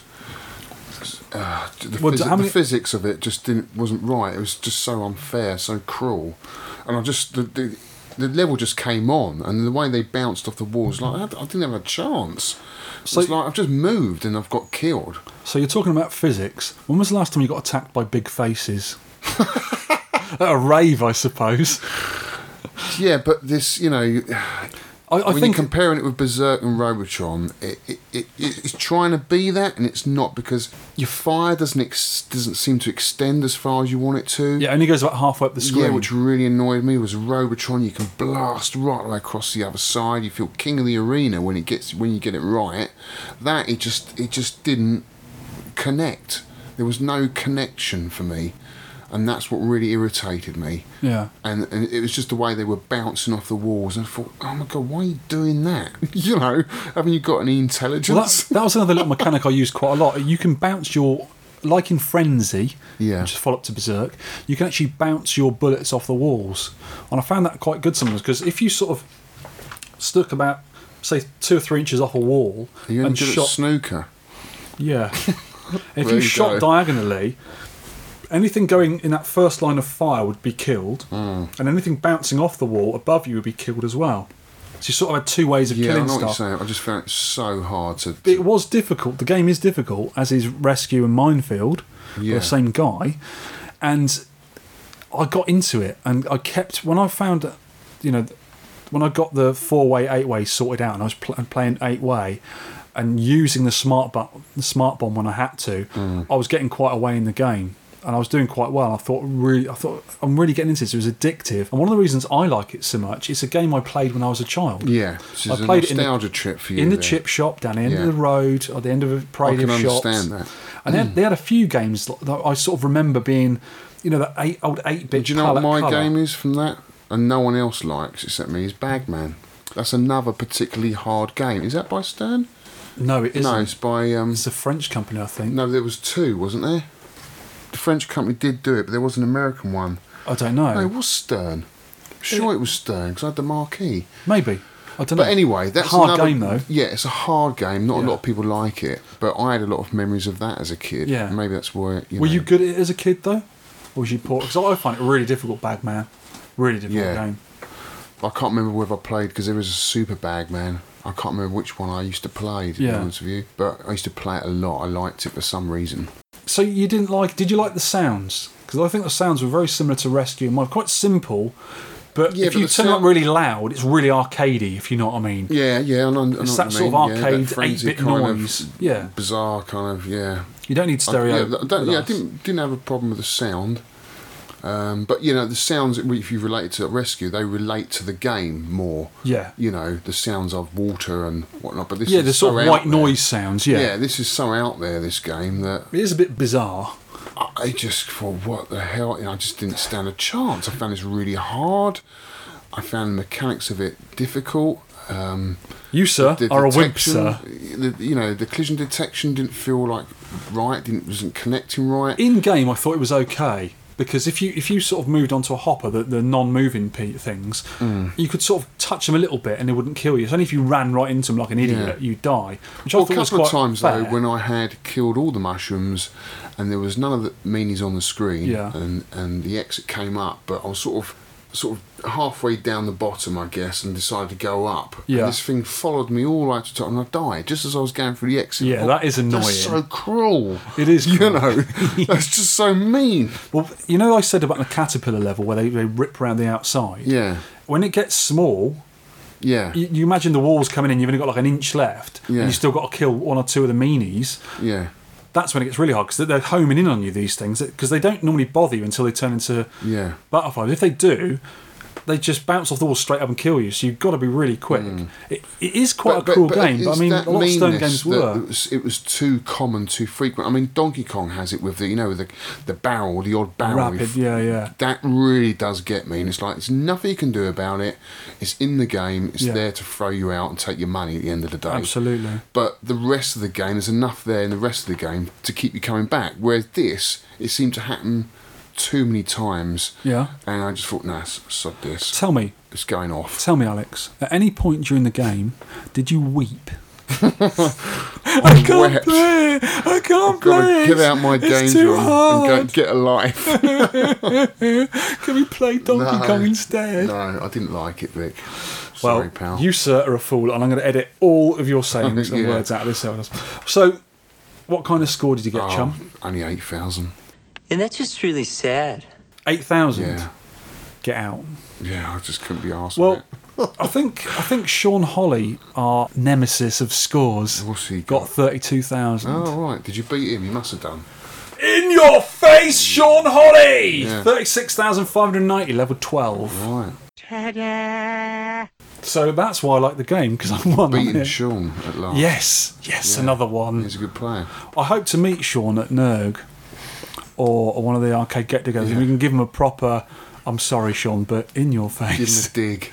no, I think we should give him a prize actually for, for putting up with us, giving him all this grief. But yeah, I beat him, which is good because he's a damn good games player. Yeah. Damn good. You shoved that game underneath my face the other week as as if I should I should be picking this. I think I should pick the game this week. No, no, no. We've actually got a, a oh, listener Oh, a game. listener game, have we? Yes, and it's Pyongyang, Pongy, All right. from the Jammer Plus and Yeah, UKVAC, and also Arcade Otaku forums. From Dublin, isn't he? Yes, he's a fool, but he's quite a funny fool. And he's been on about don't pull Oh, that's on the free. three wonders. Yeah. yeah. It's also called Wonder Three if you're looking for it on MAME. I think that's the Japanese version. It's a Capcom game. It runs on Capcom CPS One hardware. I've actually got it. It was I actually got the board that was in my arcade as a kid. I actually got the one I used to play as a child. Um, and it's one of three games on there. It's not a multi-board. It's actual three different games. There's there's a run and gun game. There's a sort of left to right space shooter, and there's this one. And it's a really good game. It's a little bit like Pirate Ship Higemaru we did earlier on, but it's very cutesy, very playable, very addictive. and I love it. So that's gonna be our game, Pyongy. You've actually got it on there at last. So, uh, any passing notes apart from the fact that you're rubbish at Tazzmania? Because I'm rubbish at most games. no, you're all right. You beat me at Sky Skipper. Um, Didn't yeah, you? That was a long time ago. yeah. Do you know what? I like Tazzmania Mania so much. I like the cab so much. It's going on my fantasy cab list. Really? I've also updated yours to put Sheriff on there. Was that a good choice? Oh yeah. Because that's the one you are actually Oh, after in real yeah, life. so yeah, definitely. But really, would you have that in your top ten? yes, I really like it. I think it's an addictive game. It's a Has game it I used to play as a yeah. kid. It's got a really nice cab, really nice artwork. It's a stern game, which I Got also long- like. longevity with it. You think you'd be playing think- it for a long time? I think or- I'm going to play it a bit more because I kept progressing, Mm. and I wanted to get to level ten, the last sort of level of minis, to see what happened on the later levels. And it just goes to super. I'm What's not sure if you do the next Is there a ten. world record on There this? is actually. Funny you should say. it, I've got it. You know my score of thirty-six thousand. Yeah. Drop in the ocean. Well, you're joking. Yep. There's a guy, and I couldn't find any YouTubes uh, on this this. an early score, early '80s score? I think it might be, yeah. It's yeah, it's a Twin Galaxy one actually. I looked for information on this game for research, and there's not a lot about. There's some a lot of these No. games we kind to put. I don't know why we do it. Why do we do it? there's not a lot about it. There's there's one of a cab. I think it was on KLOV. Uh, sorry, it's on I think Quarter Arcade. I put a list in the show notes Someone's of the cab. picture of a cab. Yeah, it's a lovely Oh, looking thing. One was sold. It was actually sold, sadly. And there's not a lot about. But I did find Twin Galaxies back online now, which is really Hmm. good. So we can find these high scores. And the Twin Galaxy high score for Tazzmania is one million three hundred twenty-five thousand one hundred eighty by Scott Hurley in 1983. Yeah, I, I found. I did find a YouTube video, but it wasn't a, a super play of someone playing it really well. It was someone just yeah, I saw demoing that. it. Yeah. And there's a guy's comment later on. I actually put one under it saying, "Oh, I can get two million on this game back in the day," and he said there's some kind of. He just hinted at a kind of trick where you hang about in the corner, And I actually asked him, I'd like to see this. We're just doing this for the podcast. Can you show us how to play this? But I haven't looked back since to see if he's he's responded. But if anyone knows to, any of our games, if they, if they're that really good at them or know some tricks, we'd like to hear. As, as a lot of other feedback, Yeah, we'd but like if to you hear knew that in the game, would you see? If I knew a cheat like that, it would ruin the game for me. It does a little bit, especially when we're trying we're, we're trying off on level playing fields. You know, you haven't played much the game. I played it as a kid. Yeah. I mean, I haven't played it that much recently. It's not a game I play that often. I only put it on my MAME cab a little while ago because I knew we were going to do it. Mm. Um, and it's one of those games I found in MAME when I was looking through, you know, years ago, and I thought, oh, I remember that. It's one of those, oh, I remember mm. that moments. Yeah. And it was as I remember it as well. I remember being a kid and playing it, absolutely loving it.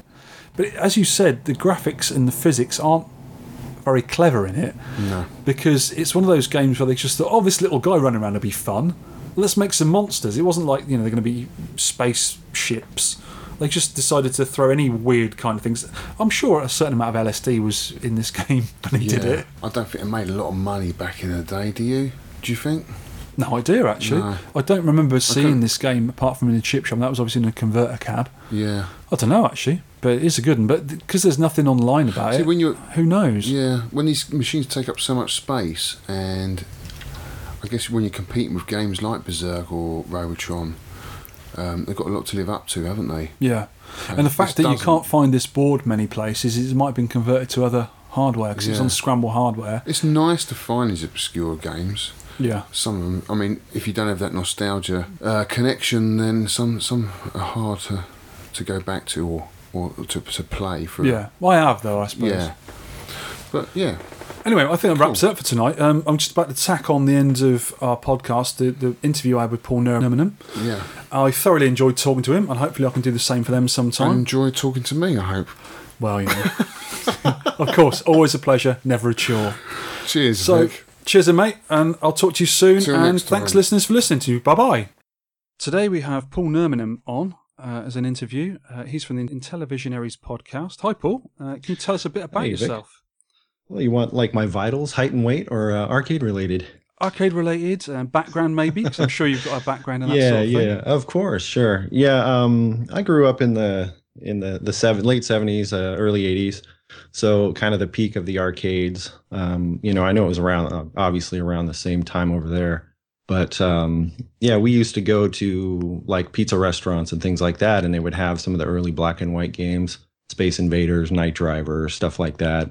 And and at the time, the home stuff was just kind of Pong systems, but then they had like the handheld LED games from Mattel, and I got really into those. My friends and I, whenever we got a chance, we'd go down to these uh, pizza parlors and and play. And you know, eventually the arcades themselves started growing and expanding into all sorts of different places, shopping malls, whatever. Probably just like it did over there. Absolutely, it did yeah.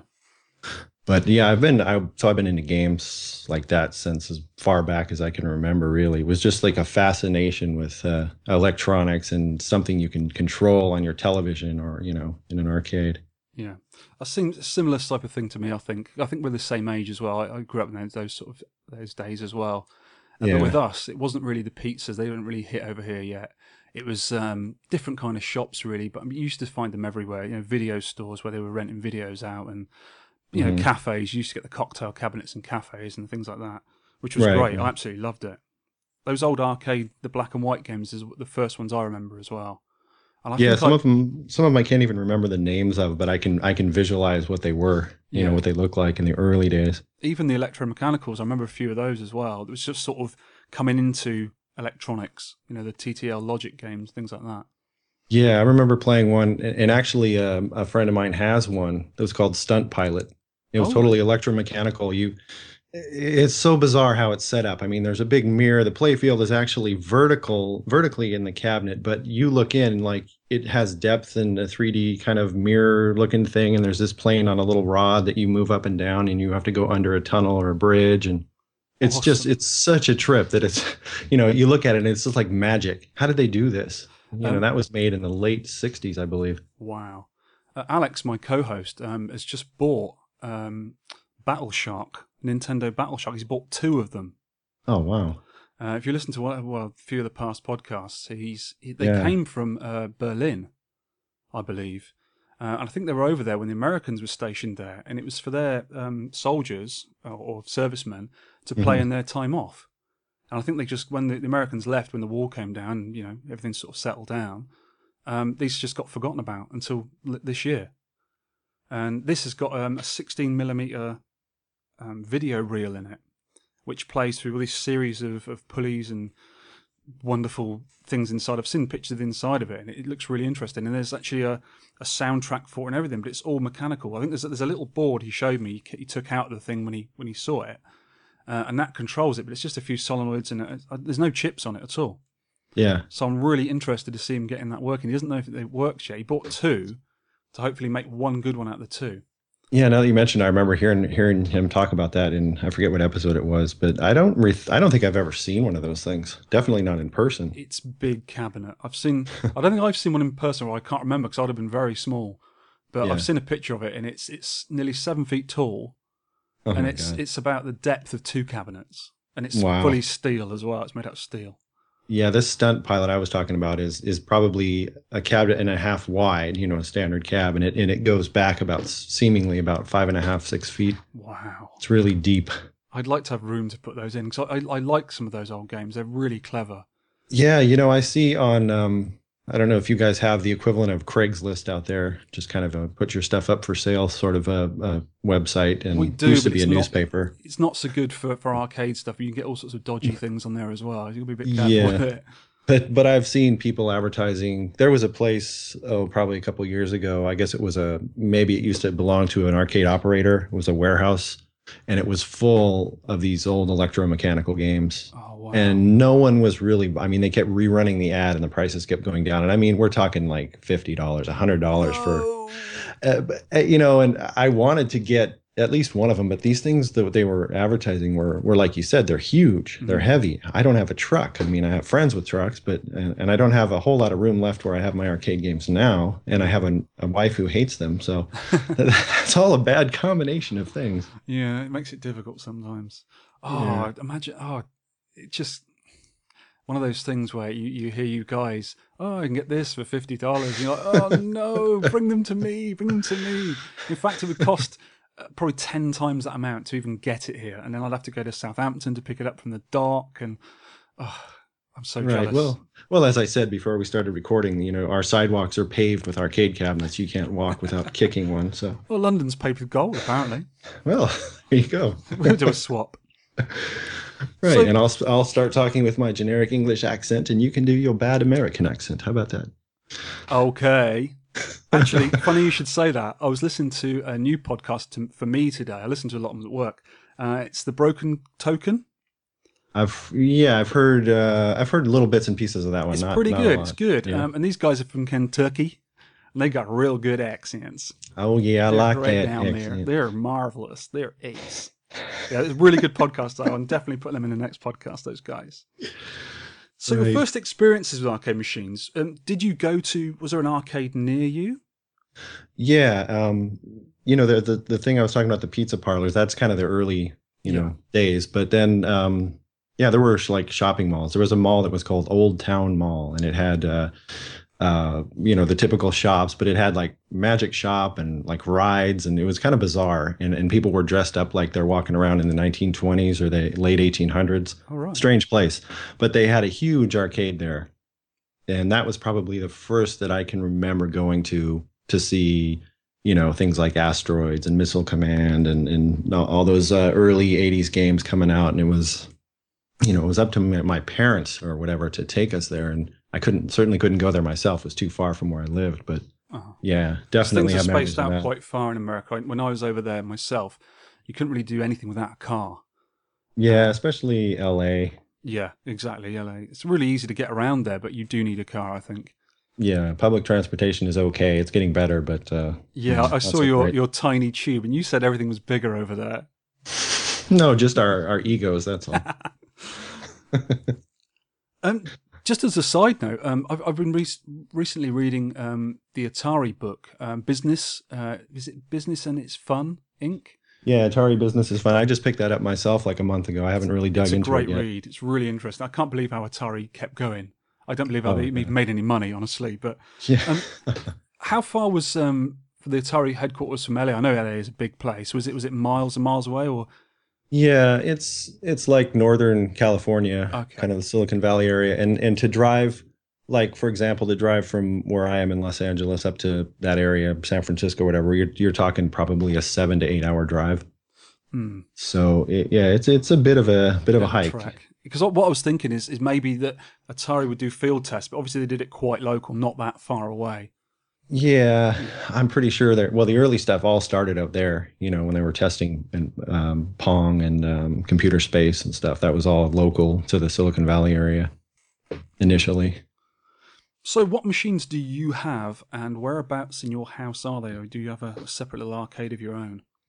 Yeah, I converted half of a two-car garage into the arcade. Uh, essentially, yeah, and that was a tough sell with a wife. Let me tell you. Where am I going to put my car on the drive? well, the good the good thing is that we don't we didn't park the cars in the garage anyway, so I had that going for me. Uh, but there were these really heavy steel shelves in the back, just full of the kind of crap that you accumulate in a garage when you have kids, right? Yeah. So- Um, I had a couple friends help. We we sort of relocated the shelves and we put up a wall that goes. It's kind of in the middle, length uh, widthwise, and it goes across about seventy five percent. And um, I made that wall. There's just two by fours, and then this really kind of cheap paneling that I stained dark brown, like every piece of furniture was in the 70s, at least here in the U.S. so it's really cheesy, right? And then I put these. Uh, these really ugly sort of uh, maroon burgundy curtains over the open end you know like a brothel so it's, it's really classy looking have you got any Oh. red lights? I've got black lights Ooh, lots of well actually i have a few other colored lights too but yeah i i did black lights and i painted the ceiling it's kind of uh, sparkling black and then it's got like a blue uh, rectangle and then a red and then the walls are sort of dark blue and light blue and and the black light carpeting on the bottom so yeah it really pops when you turn those things on damn you! I'm going to have to redo my garage now. I've, I've got quite a cheesy stripy carpet in here, um, and the walls are just grey. I just try to keep them dark as possible. I've got blue rope lights around. Yeah Um, they look quite, quite nice when the machines are on, but it's it's only a single car garage I've got. yeah Um, Well, I mean, well, that's basically my the space I have is about twelve feet by eleven feet, so it's not good. huge. so how many um, machines do you have in there at the moment? Right now, I have uh, I have well, I guess I should just name them off for you. I have a Satan's Hollow. Mhm. Um, I have a Turbo Cabaret, the mini turbo. Yeah. I have my MAME cabinet, which is in what used to be a Zaxxon cabinet, so one of those really big, tall Sega cabinets. Uh huh. Um, then I've got my uh, Sinistar, and I have Fort Cosmos, which is the knockoff of uh, Star Castle. I've got Elevator Action, and then Oh, I've got my uh, yeah, and then I've got my Space Invaders, and I've I've had other games in there. There's room to to squeeze another one in there now, and in fact, I have. Well, this is another story, but I have one that's half here and half in Oregon. Ah, And- that's the one I'm interested in. Actually. Yeah. Now, I actually, a friend of mine in Oregon is an arcade guy. He's got his entire basement is converted to the arcade. Uh, he found a, a sit down fiberglass Atari Night Driver from 1976 up there. that is a real find. Yeah. And he, like as soon as he told me that, I said, yes, buy it. Yes, buy it now. Here. Uh, I paid about, it was about 400 bucks, I believe Is that all? and yeah and it's working and Really? he went he went and picked it up and uh the, the guy gave me extra like three extra board sets with the thing. So i haven't tested the other board sets but a few other little bits and pieces. But my buddy tested it um and then he put it in his garage. And the thing about you can pick up the machines relatively cheaply for the most part here but shipping them is not you know from oregon. That's a that's a big trek. So uh, I was looking at you know paying almost more more than I paid for the machine just to get it to me. yeah. So they had this Portland Retro Gaming Expo um, about a year ago in October, and uh, I went out there with another friend of mine who had a truck, and we managed to get the front half of Night Driver in there, the part where the monitor goes and the steering wheel, and the the seat is still in Oregon, and currently the front part is at my parents' house in their garage because I didn't want to bring it here because one, there's no room, and two, I don't need any more grief from the wife about another game. Funny you but should say that- about Portland, Oregon, actually, because I'm going there next month. Yeah, I heard that. You're going to go to Ground Control and some of these other oh places. yes, That is a cool place. It's it's almost like it's a tr- it's almost like you feel like you're walking into Tron when you walk in there because of the the the sort of neon lighting and and, and stuff that they have in there and the black lights. I cannot wait. Now you said that, that sounds Mm-hmm. brilliant. There's a few places in Seattle we're going as well. Um, But this is what the wife actually found out for me. She says, "Oh, have you seen these?" And I went, "Whoa, hold on a minute." She's like, "It's my birthday, remember?" I went, "Yeah, yeah, yeah, yes, okay, don't worry." But she's quite into going to these places. Well, she liked um, she liked the uh, barcade in Williamsburg we went to when we was there for my birthday last year as well. Mhm. She loved it in there. Didn't play any games, just loved the atmosphere. Yeah. And I played just about every single game in there. It was brilliant. Oh, nice. Yeah, you're there's a there's a ton of stuff at, at um, ground control, and then the like the top floor has a whole bunch of uh, pinball machines. Oh, she Um, likes pinballs. I, I yeah. quite like pins, but I had one once. I had a Spy Hunter pinball, and I got it Mhm. quite cheap. Um, there's a few things wrong with it, and I managed to sort of sort of fix it out. I think the the, the scores weren't quite working; they were going crazy. Uh, but then a friend of mine called me up and said, "Oh, I've got Donkey Kong Junior for sale. Do you want it for 350 quid?" I went, "Yeah," and I didn't have 350 pounds on me at the time. I thought, "Oh, I'll see if someone wants to buy this Spy Hunter." So I sold it for 400 pounds. Oh, nice. Result, and that got my Donkey Kong Junior, which is a keeper. Oh, I, I need a DK Junior. They're good games. They're, they're nice. I really like Donkey Kong Jr. But really like Donkey Kong as well.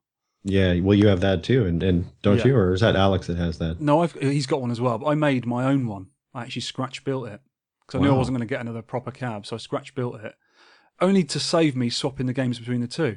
Because I kept Mhm. swapping Donkey Kong with Donkey Kong Jr. I thought I want to play both of these, so I was just greedy and made another cab. It's like- So you have uh, you have strong woodworking skills then.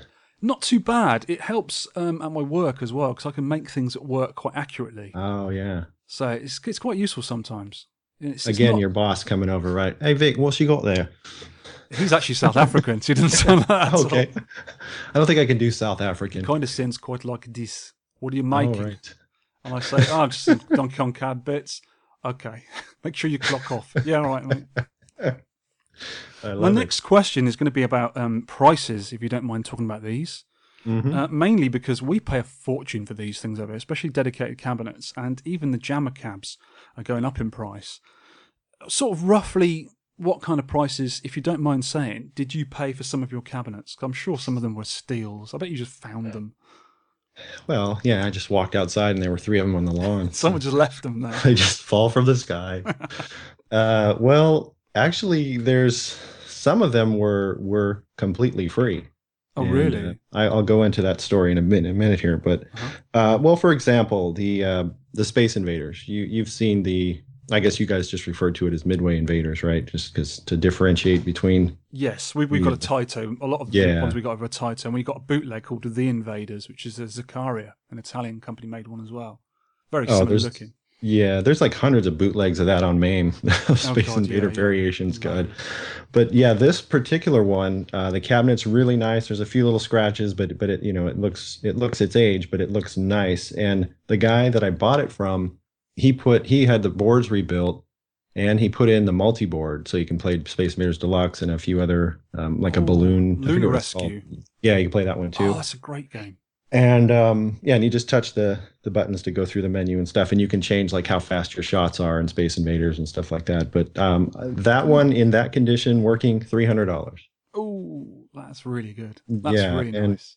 The guy that I bought it from had a garage full of other games, uh, which uh, that was the only one I got. But I may I may hit him up for something else. But um, then, like I mentioned, the Night Driver was about four hundred bucks. Um, the Turbo Cabaret that I have, it had a couple of issues. Uh, the monitor was way out of adjustment. It had some wiring problems with the start button and little minor things like that. I had to I had to change the micro switch in the shifter, Mhm. but I paid two fifty for that, and it's beautiful condition. Oh wow, I'd change. I'd change all the switches for that sort of price. Yeah, and probably the most expensive one was my Sinistar, and I bought that from a guy in the San Francisco Bay Area, and I paid five fifty for that. Oh and wow. he'd gone through it and redone the wiring harness, and you know checked over all the boards. But I, I will say, and I've and I know you've mentioned this before, Williams cabinets. They're they're great games, but they are so unreliable, especially when they're thirty plus years old. Now that one I had I had so many things go wrong with it. The, the sound went out completely, and I was about ready to give up and try to send the soundboard off to somebody to, to try to rebuild it. It turned out there was one little uh, transistor that was one leg was broken on it, so So resoldered that, boom, back. But yeah, I had problems with it. Right now, the the player one start button isn't working, and it's not the wiring. So I probably got to pull the board and, and reflow solder on the things. And Because yeah. they've got those. Um, well, Alex, my co-host, had a Robotron cocktail cabinet, Mhm. uh, and he had it for a little while, and he had nothing but problems with it. The memory, the, the RAM kept going, and then another Oh, problem went going, and they had a problem with the widget board, which is the controls. Yep. And in the end, he sold it. He had it all got got it working. Sold it to another friend of ours who's had no problems with it since. He's not touched the insides of it. And Alex, oh, for God's sake! But those those are William games. They are absolutely brilliant games. But the hardware is so flaky. I, I don't think I'd have one. You know, because yeah, I, I think five fifty dollars. What three hundred pounds UK pounds? something like that. Yeah. Oh, you pay at least nine hundred thousand pounds here for a Sinistar, and it's one of the Williams games I would risk. I think because I do love Sinistar. When I played it at Oh, Fun yeah. Spot a little while ago when I was over there, um, because when you, when you play it in MAME, I couldn't really play it very well because that joystick Yeah. 49 way optical joystick. odd thing. But when you play the real cab, I was I was actually killing Sinistar, which I hadn't done for years. I think I remember last time I ever did it was in an arcade when I was a kid playing a real machine. Yeah. So yeah. yeah, MAME, MAME with an eight way stick does not work for yeah, it Sinistar. sucks, doesn't it? Good luck picking up the little crystals with the eight way joystick. yeah, almost impossible. But um, yeah, I had a Defender for a while. It was actually a bought for a friend of mine, and he's in Florida. So I just had it in my arcade, and, and it had the trifecta of problems: monitor, board, power, all Yeah. failed. So I got I got the the stuff sorted out, and the monitor need, probably needed a cap kit. It was kind of out of adjustment, but I got it as good as I could get it. And then it had like RAM failures, and Yeah, you know I, I. I had to remove some sockets and solder new ones on for the RAM. But uh, ultimately, he had an extra board, and we had somebody that a Williams guy kind of go through it and sort it all out. And it, and the thing was working. And he said, "I'm never going to pick it up. Why don't you just sell it?" I put it on eBay, and actually, I put it on Craigslist, the thing I mentioned earlier, Yeah, and for 600 bucks. And within 10 minutes, I had a guy calling me. Within half an hour, the guy was here yeah, that's what and I he do. picked it up and he said i'm just getting started in this i don't know anything about these games i don't know how to fix them i'm like well Good luck on with that. this yeah, don't call me but uh, so far he i checked with him like a week later he's like oh it's working great no problems at all It's always the Wow. way. Always the way, isn't it? yeah with me every time i turned it on it was like a ram error or something else i'm like oh. It gets you down, doesn't it? yeah So, what's the best deal you've ever had on on a cabinet or a part, maybe a PCB you've bought? Uh, obviously, well, the free things, I suppose, aren't they? yeah I've had a cab free once. I helped a, an operator friend of mine out um, do a load of MAME cabs. He was selling. I did the software for him, and he just came round one night. I go, "I've got something for you." So, "What is it?" And he said, "I've got a cab." Oh wow! And it came from a Chinese chip shop. I was like, "Oh, brilliant!" So I had to put an air freshener in it for a month to get rid of the smell of yeah. chips. And but it was a great machine. I had it for years, and I. I sold it to a guy in London um, only six months ago, and he's loving it. He's got in his games room. I think I put MAME in it for him. He loves it. So that was the best. I think the best. I've bought, I've bought a few boards before for like five pounds off an arcade operator, and I kept a few of them because they were really good games, like Three Wonders. And I think I sold a few Street Fighters, and I made loads of money back on them just to buy more arcade parts, basically. But this guy was just. It, it took me ages to get him around to selling. Oh, I've got to talk to the auditors, and I've got to do it properly. I said, oh, okay, okay. Kept going back there. I've done it. I haven't done it yet. I haven't done it yet. And one day I went. back, He said, right, I've got everything here, and he sort of stacked it all up. And I said, right, how much? He said, five pound a board. I went, oh, I'll have the lot. yeah really I think there might have been some football uh, bootleg boards I left there, but I had the lot. And he had a load of cabinets as well, just jumper cabinets. And I put them onto a friend of mine who had a proper sort of arcade of his own, a private arcade, and they came and scooped the rest up. But that was uh, that was probably the best sort of deal I've ever had. Anything you've had you think can you think of apart from the free stuff? well the, the the free stuff is probably the best story to tell anyway That's my favourite Um, price, free. Yeah, unless I'm saying three in English, in, in British. Yeah. Free. You can't tell free from three. No, you can't actually. Free. Yeah, how do you innit? say that? I got free for free. We, we just don't. We write it You don't say that. That sentence is not allowed in Britain. Absolutely, it's banned. Well, okay, so um, uh, in 2012, I went to Classic Gaming Expo, which is a Las Vegas thing. I really Um, want to go to that. Yeah, well, the Intellivisionaries going to be there this year with a booth, so that's going to be fun. But um, I'm friends with the guys who do the Retro Gaming Roundup podcast. You listen to that? I do. It's a very, very long podcast, isn't it? Yeah, we try to beat them with length, but we Yeah, your we baseball one getting there. Getting Yeah, there. we did it. But uh, yeah, I've, been friends with those guys for a long time, and um, I've done some stuff for their show. And uh, anyway, they they were interviewing a guy who's na- named Tommy Tallarico. He Yes. is a he, you know you're familiar with him? I've heard He's the a name. video yeah he's a video game composer. Done soundtracks for probably over 300 games at this point. Wow. He's also the creator of a concert series called Video Games Live. They tour the world. Um, and they play um, video game music with a full orchestra, and there's a ah, you know, a friend of mine sent me a link to that. They were doing a Zelda thing, and it Yep. looked amazing. Yeah, he Ooh. he's he started that out, and, and so I met him at Classic Gaming Expo. Um, he did it. He'd done an interview with Retro Gaming Roundup about uh, sound and games and stuff, and they gave him. Um, I had some of my CDs there. The, I remixed their uh, Retro Gaming Roundup's uh, theme song, Mhm. Um, and um, so I got to talking with him, and it turned out he and I are the same age, and he was into the Intellivision. We started talking about all that stuff and looking around CGE at different things that were on uh, sale with Intellivision, and he says, "Oh, I'm having a big video game." Uh, um, industry party at my house this uh, next month or something like that. Why don't you come down? And I figured he was just being nice, whatever. But then he emails me all the info, and I went down there with my wife. And of course, we didn't really know anybody. It's a bunch of video game composers and stuff like that. But it was a great time. He had a bunch of old consoles set up. He had Intellivisions that didn't work, so I offered to fix those. And he showed me his garage where he had about uh, eight arcade cabinets in there that were just it, they'd been there for years. Like he used to have them in his house, and they just stopped working. He moved them down there. Uh, by the way, the guy's house is amazing. I mean, it's like one room is a Spider-Man room, one was like a Oh, Disney wow. room. Um, he's got a whole wall full of action figures, Star Wars, you know, Planet of the Apes, all this stuff. He's Uh, the clearly, of, clearly, he's not married, right?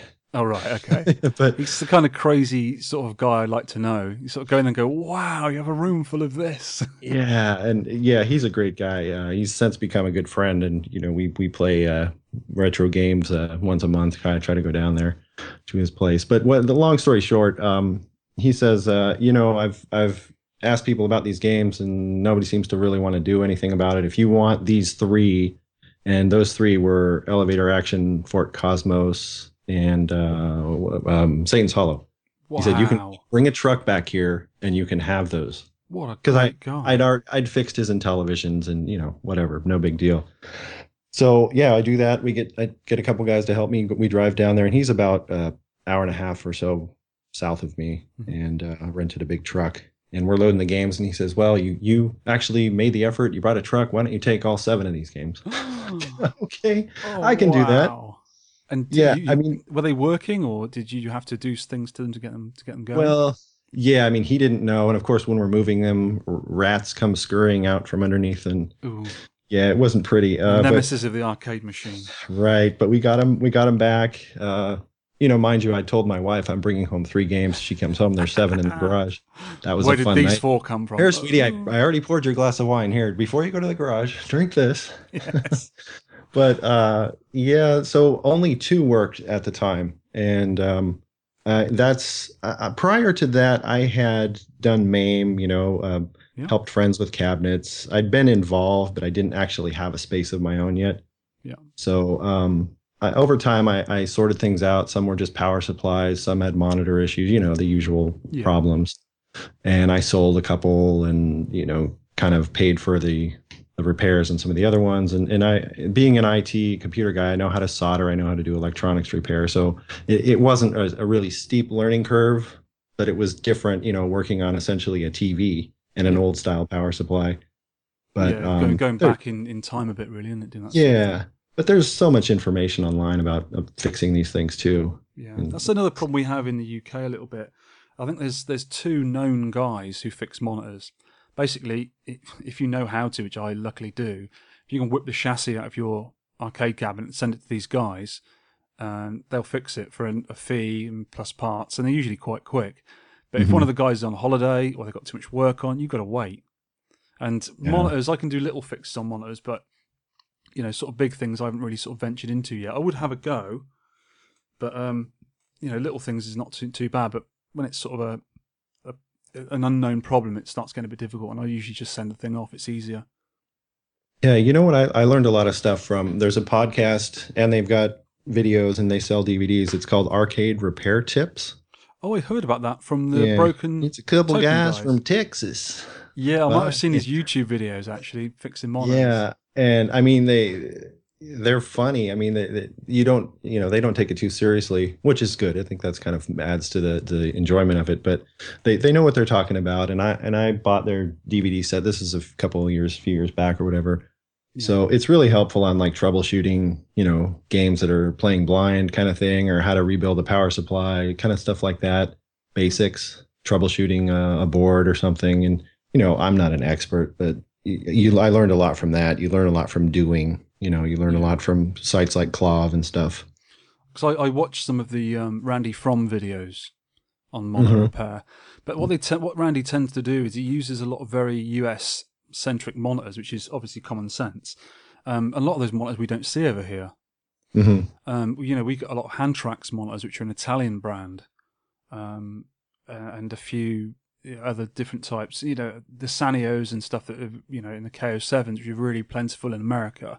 We tend Yeah. not to see over here too much, but I think monitors are fairly similar in, in their build anyway. So you know, I might have to get hold of those. They sound quite interesting. Those those. Yeah, I'll send you some info on that. And they're cheap too. I mean, you can see most of their videos on YouTube, but they some of the longer ones and the better ones you buy the DVDs, and they're not expensive either. Yeah, my wife will think I'm mad again watching a guy talking about monitors, but you know, hey ho. well, I didn't say you had to sit down with your wife and watch it for an evening. Oh no, I'll make her watch them. Hey, We sweetie, watch look what we're watching tonight.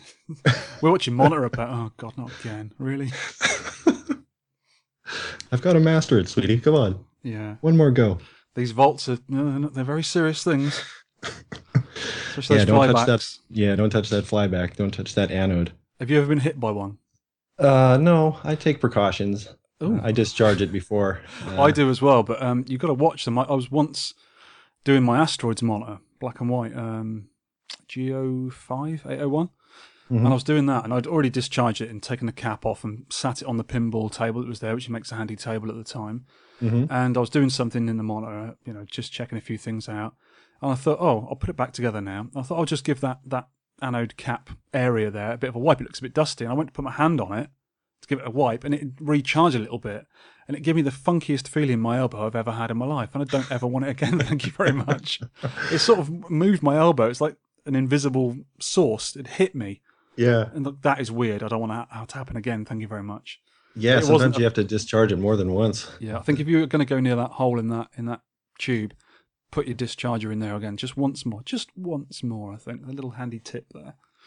Yeah, you know what? I actually did get zapped by not that, but when you take the the chassis out, and um, there's typically like a really big filter cap on there, Yes. and, and I didn't discharge that. I didn't wasn't even Oh. thinking about it. It it was early on. I mean, I just uh, you know I I discharged under the uh, anode cap, and I thought, okay, we're all good. I heard the pop.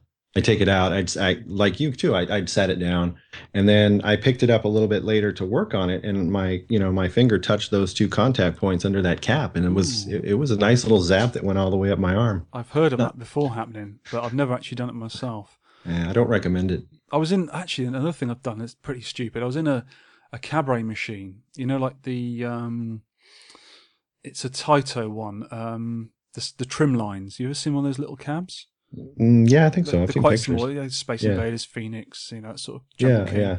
And I was in the back of one of those that I'd actually made, and it had a PC monitor in it. I was trying to adjust something inside, and I was trying to get to it because behind the, the board panel, obviously it was a, a PC monitor. They've got the the controls at the front of the monitor, so they were now on the side. I was trying to reach it, and it felt like something bitten me, and it wouldn't let go. And as I sort of ah, pulled my hand away, it left two little dots like I'd been bitten by a snake. I think Oh, it man. pulled me into a component and was holding me there. And I was like, "Ah," and it was quite painful as well. You did this while it was turned on, then? Huh? Yes, I was stupid enough to when it That's a good on. move. Good move, yeah. I, I shouldn't have said that online, should I? You can edit it out. It's your show. Maybe. No, I'll leave it in. Just to, Vic's a genius. yeah, just to show people how stupid I can be sometimes. Yeah, don't do it, kids. You haven't heard it here. That's right. Well, we can all make mistakes like that. It's easy to when you're working with electri- electricity, right? Oh yeah, well, a bit careful sometimes. So, are there any machines you'd like to add to your collection? I know you've not got a lot of space left now, but there's always that I can just fit this in, or if I move this over, I can just put that in there. Is there any of those you perhaps do? Oh came up? sure. Yeah, of course. There's a lot. There's a an ongoing list that changes as I, you know, see other people's machines. But yeah, I mean, some of the ones that I'd like to add, they're not. Uh, we can get into some of the Grail ones in a minute, but uh, Yeah. like I'd like to have an Asteroids or an Asteroids Deluxe, um, Gyruss, Joust, um, a Battle Zone would be cool. I was never really that good at the game, but it's just uh, something really cool about that game with the periscope and the vector graphics and Yeah. um, also, Missile Command, which um, the guy I bought the Space Invaders from had one for sale. He wanted about, uh, I think it was like 400 bucks for it, but it had a few problems with the monitor and he hadn't sorted them out yet. So, and, and it's not like I, Missile Command plays well on MAME. Like my MAME cabinet, I built a control panel with, I put a trackball in there so I can play Centipede and Missile Command. And it, it's just something about the buttons, those little cone buttons for Missile Command, and the spacing is just right for your fingers. And um, and, and I like the cabinet too. So that's one I probably would add next. Um, the pole position would be cool, but they're not very reliable either. They never work. yeah. You do know there's um someone's done um a replacement pole position pole position two board. I think it's an FGPA they've done it on. Mm-hmm. Yeah, I've heard basically a about that. bulletproof one. That's the way to go. It is. I think that's the way to go for your your um Williams cabs maybe as well. Yeah, get that that JROK board that, that Yeah. emulates all of them. Yeah, they're worthwhile. I think. Yeah, but I don't think I'll ever get rid of my Sinistar. No, I wouldn't. I, that is a real good game. It, Yeah. it scares the bejeebus out of me as well. That voice. I remember as Oh, a kid. creepy, oh, I don't but like yeah. it. Oh yeah, and I played it. I was I played it badly as a kid, but I it, I it stuck with me. You know. Yeah, same here. But I think the, the chance of getting one here, there's, oh, I'd say there's less than 10 in the country at most. Wow. Yeah, it's mad, It- isn't it? It's actually fairly rare here. It's one of the more rare Williams games. It, I had it took me a while to find one. Because there's, a, there's a sit down of that as well, isn't there? There's an environmental. Oh, yeah, the cockpit one. Yeah, that would be beautiful. I mean, that has additional. I think that actually has an additional uh, soundboard in it, so you get like the surround sort of Ooh. quadraphonic sound. Wow. deep bass. Yeah, I played one as a kid, but gosh, yeah, I'd, I'd love. The, the things are huge and heavy, but I'd love to have one of those things. Because that seems to be a lot of um, people's grails in this country is, is the um, the Star Wars cockpit. Yeah, There's, there's quite a few of them around, but they still command good money. For a mint one, you're talking two and a half thousand, three thousand pounds. yeah, and that's probably without the Amplifone monitor. That's just the you know the Wells Gardner. So Mhm. you know if you've got an amp in there as well, it's it's worth even more. Those those monitors alone go for anywhere up to a thousand pounds sometimes.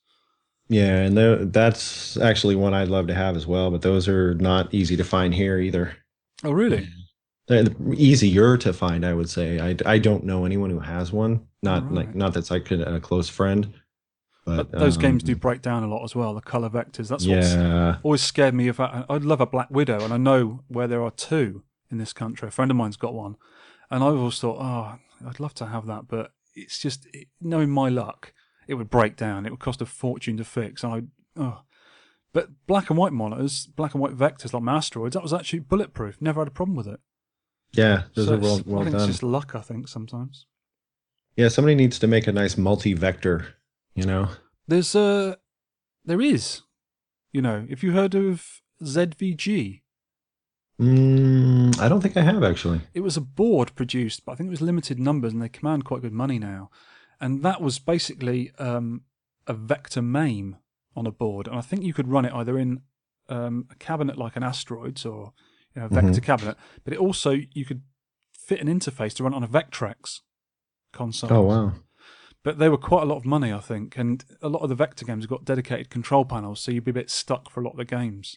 Yeah, yeah. But there was true. an there's an asteroids multi game as well. Yeah, that's I've seen that one. A friend of mine had an Asteroids uh, Deluxe and had that that in it. I love those multi games. That Deluxe is one of my favourite vector games as well. I had a full size asteroids. I also had a cabaret at one point when I swapped it for a while. Um, and I used to play Deluxe in that most of the time because I just love that game. It's- Yeah. it's a brilliant game. But Oh, a real one with the backlight, with the, the, the black lights and the mirrored um, effect on there. Absolutely beautiful machines. One of my- yeah, that's another one of my Grail cabs. I think there's an Asteroids Deluxe, a proper version of it.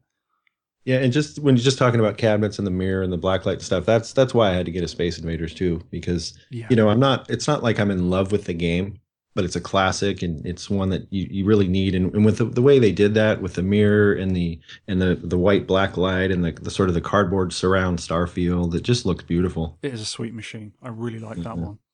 But they used to they used to do that with because they had in a black and white line graphics.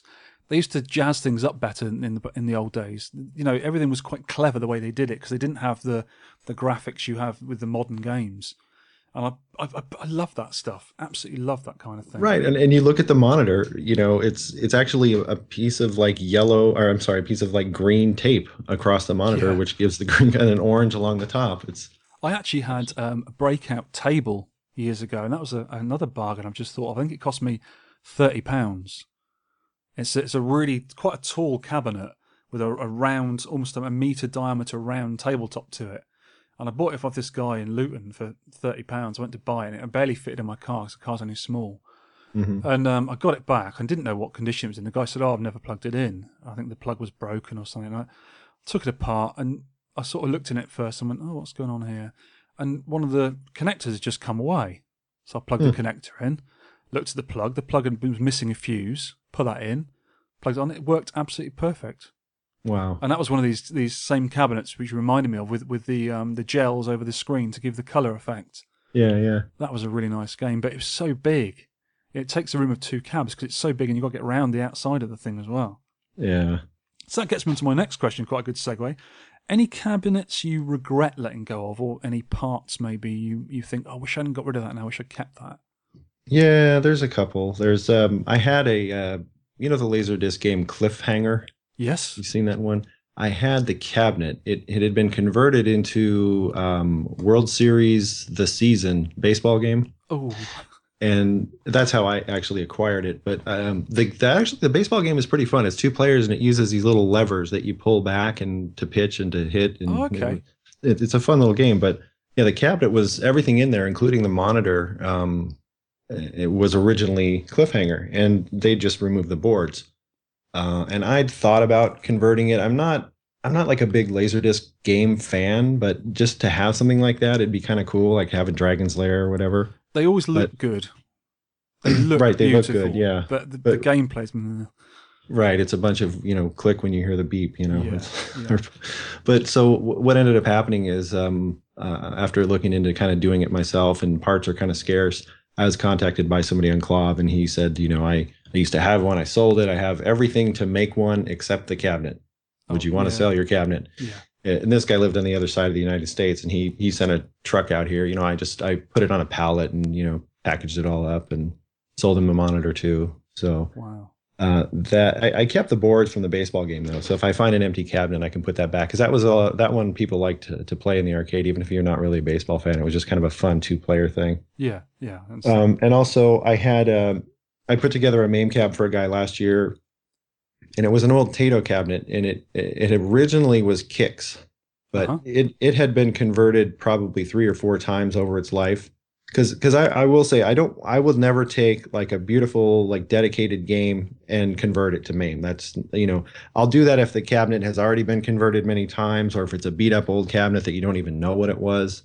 You know what I mean? I, I would never take Yeah. like, oh, I'm going to take my Satan's Hollow and make it a MAME cabinet. I think there's been a law passed uh, on this planet now be. that you're not allowed to Yeah. do that. Right. So I would not do that. But Certainly on my um, watch. and I didn't know it was a Qix until I started talking to this guy. Uh, that he's kind of like this Tato or Taito. I'm not sure how. You, I've never been sure how to pronounce Taito. that. Taito? Yeah. Well, anyway, he said, "Oh, that's Qix because it had two speakers and th- there was no indication inside." But when I finally took the because when I got it, it was uh, Master of Weapon, which is a Japanese scrolling shooter. That you guys it, yeah. mentioned that on a. yeah. That's actually a fun game. You should try that in MAME. It plays pretty well in MAME. Okay.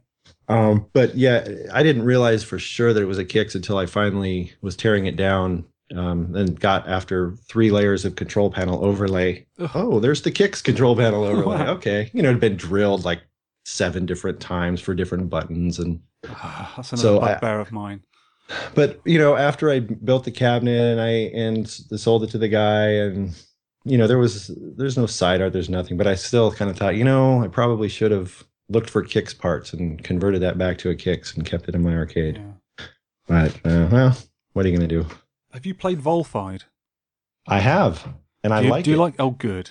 well, here's here's why because See, I, I, when I was uh, got into like doing my music stuff in the '90s, I got an Atari ST, and you know that was not as popular here as it was in the UK. Yeah. You know, along with the Amiga and all that. So I used to read all the ST magazines, ST Format, ST User, ST Action, Yeah. all those things. And I so I was really up on the whole UK scene of Atari and gaming, which is funny because you know I got into a lot of those games. And a lot of my friends were like, "What the hell is this game you're talking about? Hmm. Baby Jo? What is that? I've never." heard of Yeah.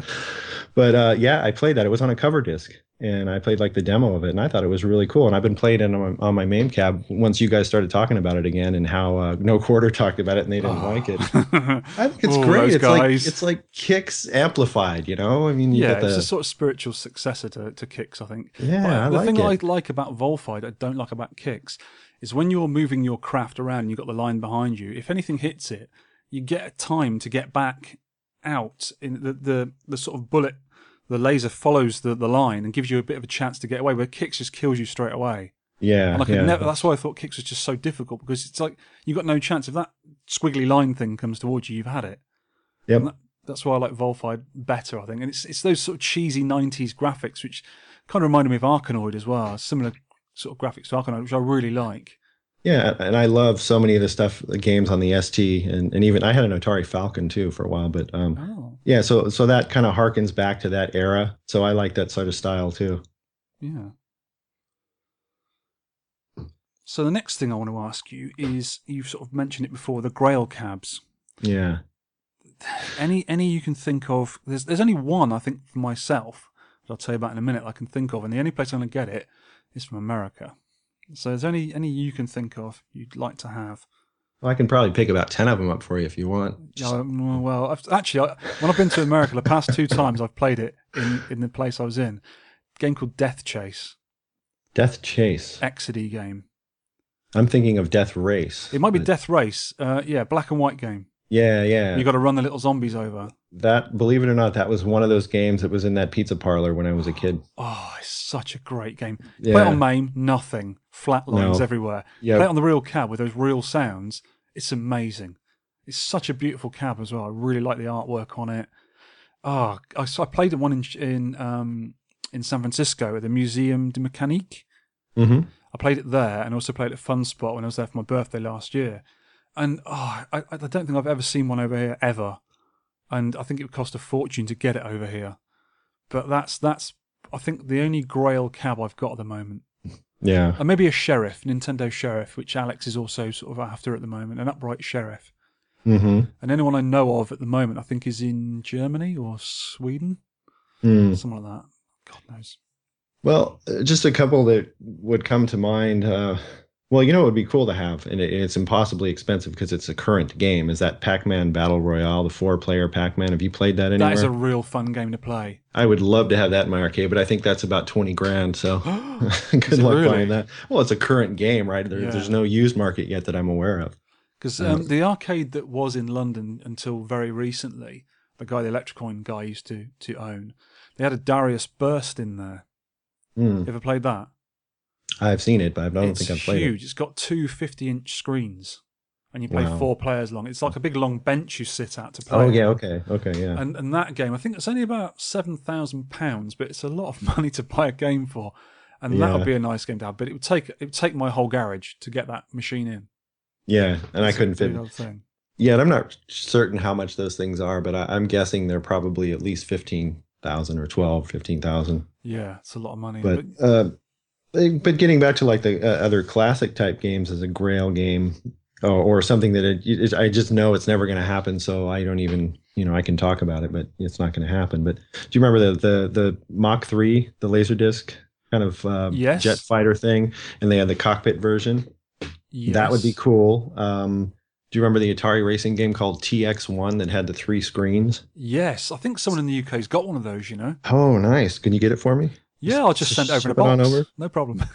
Nice. Put a stamp on it. yeah, we have to put two. It's quite quite heavy. Oh, well, yeah. Okay. Yeah, Uh, those, and- those games are big, but uh, I mean, if you had a big enough place to put a bunch of those games, that would be awesome. Yeah, I couldn't fit it in as the. Well, I'd have to take the rest of the garage over. Yeah, But- and that's Or- no.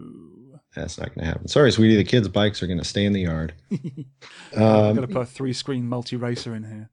Yeah, and and this is kind of one that a lot of people like. Um, and and I don't. I actually like the game, but they're rare. Is Major Havoc from Atari, the vector game.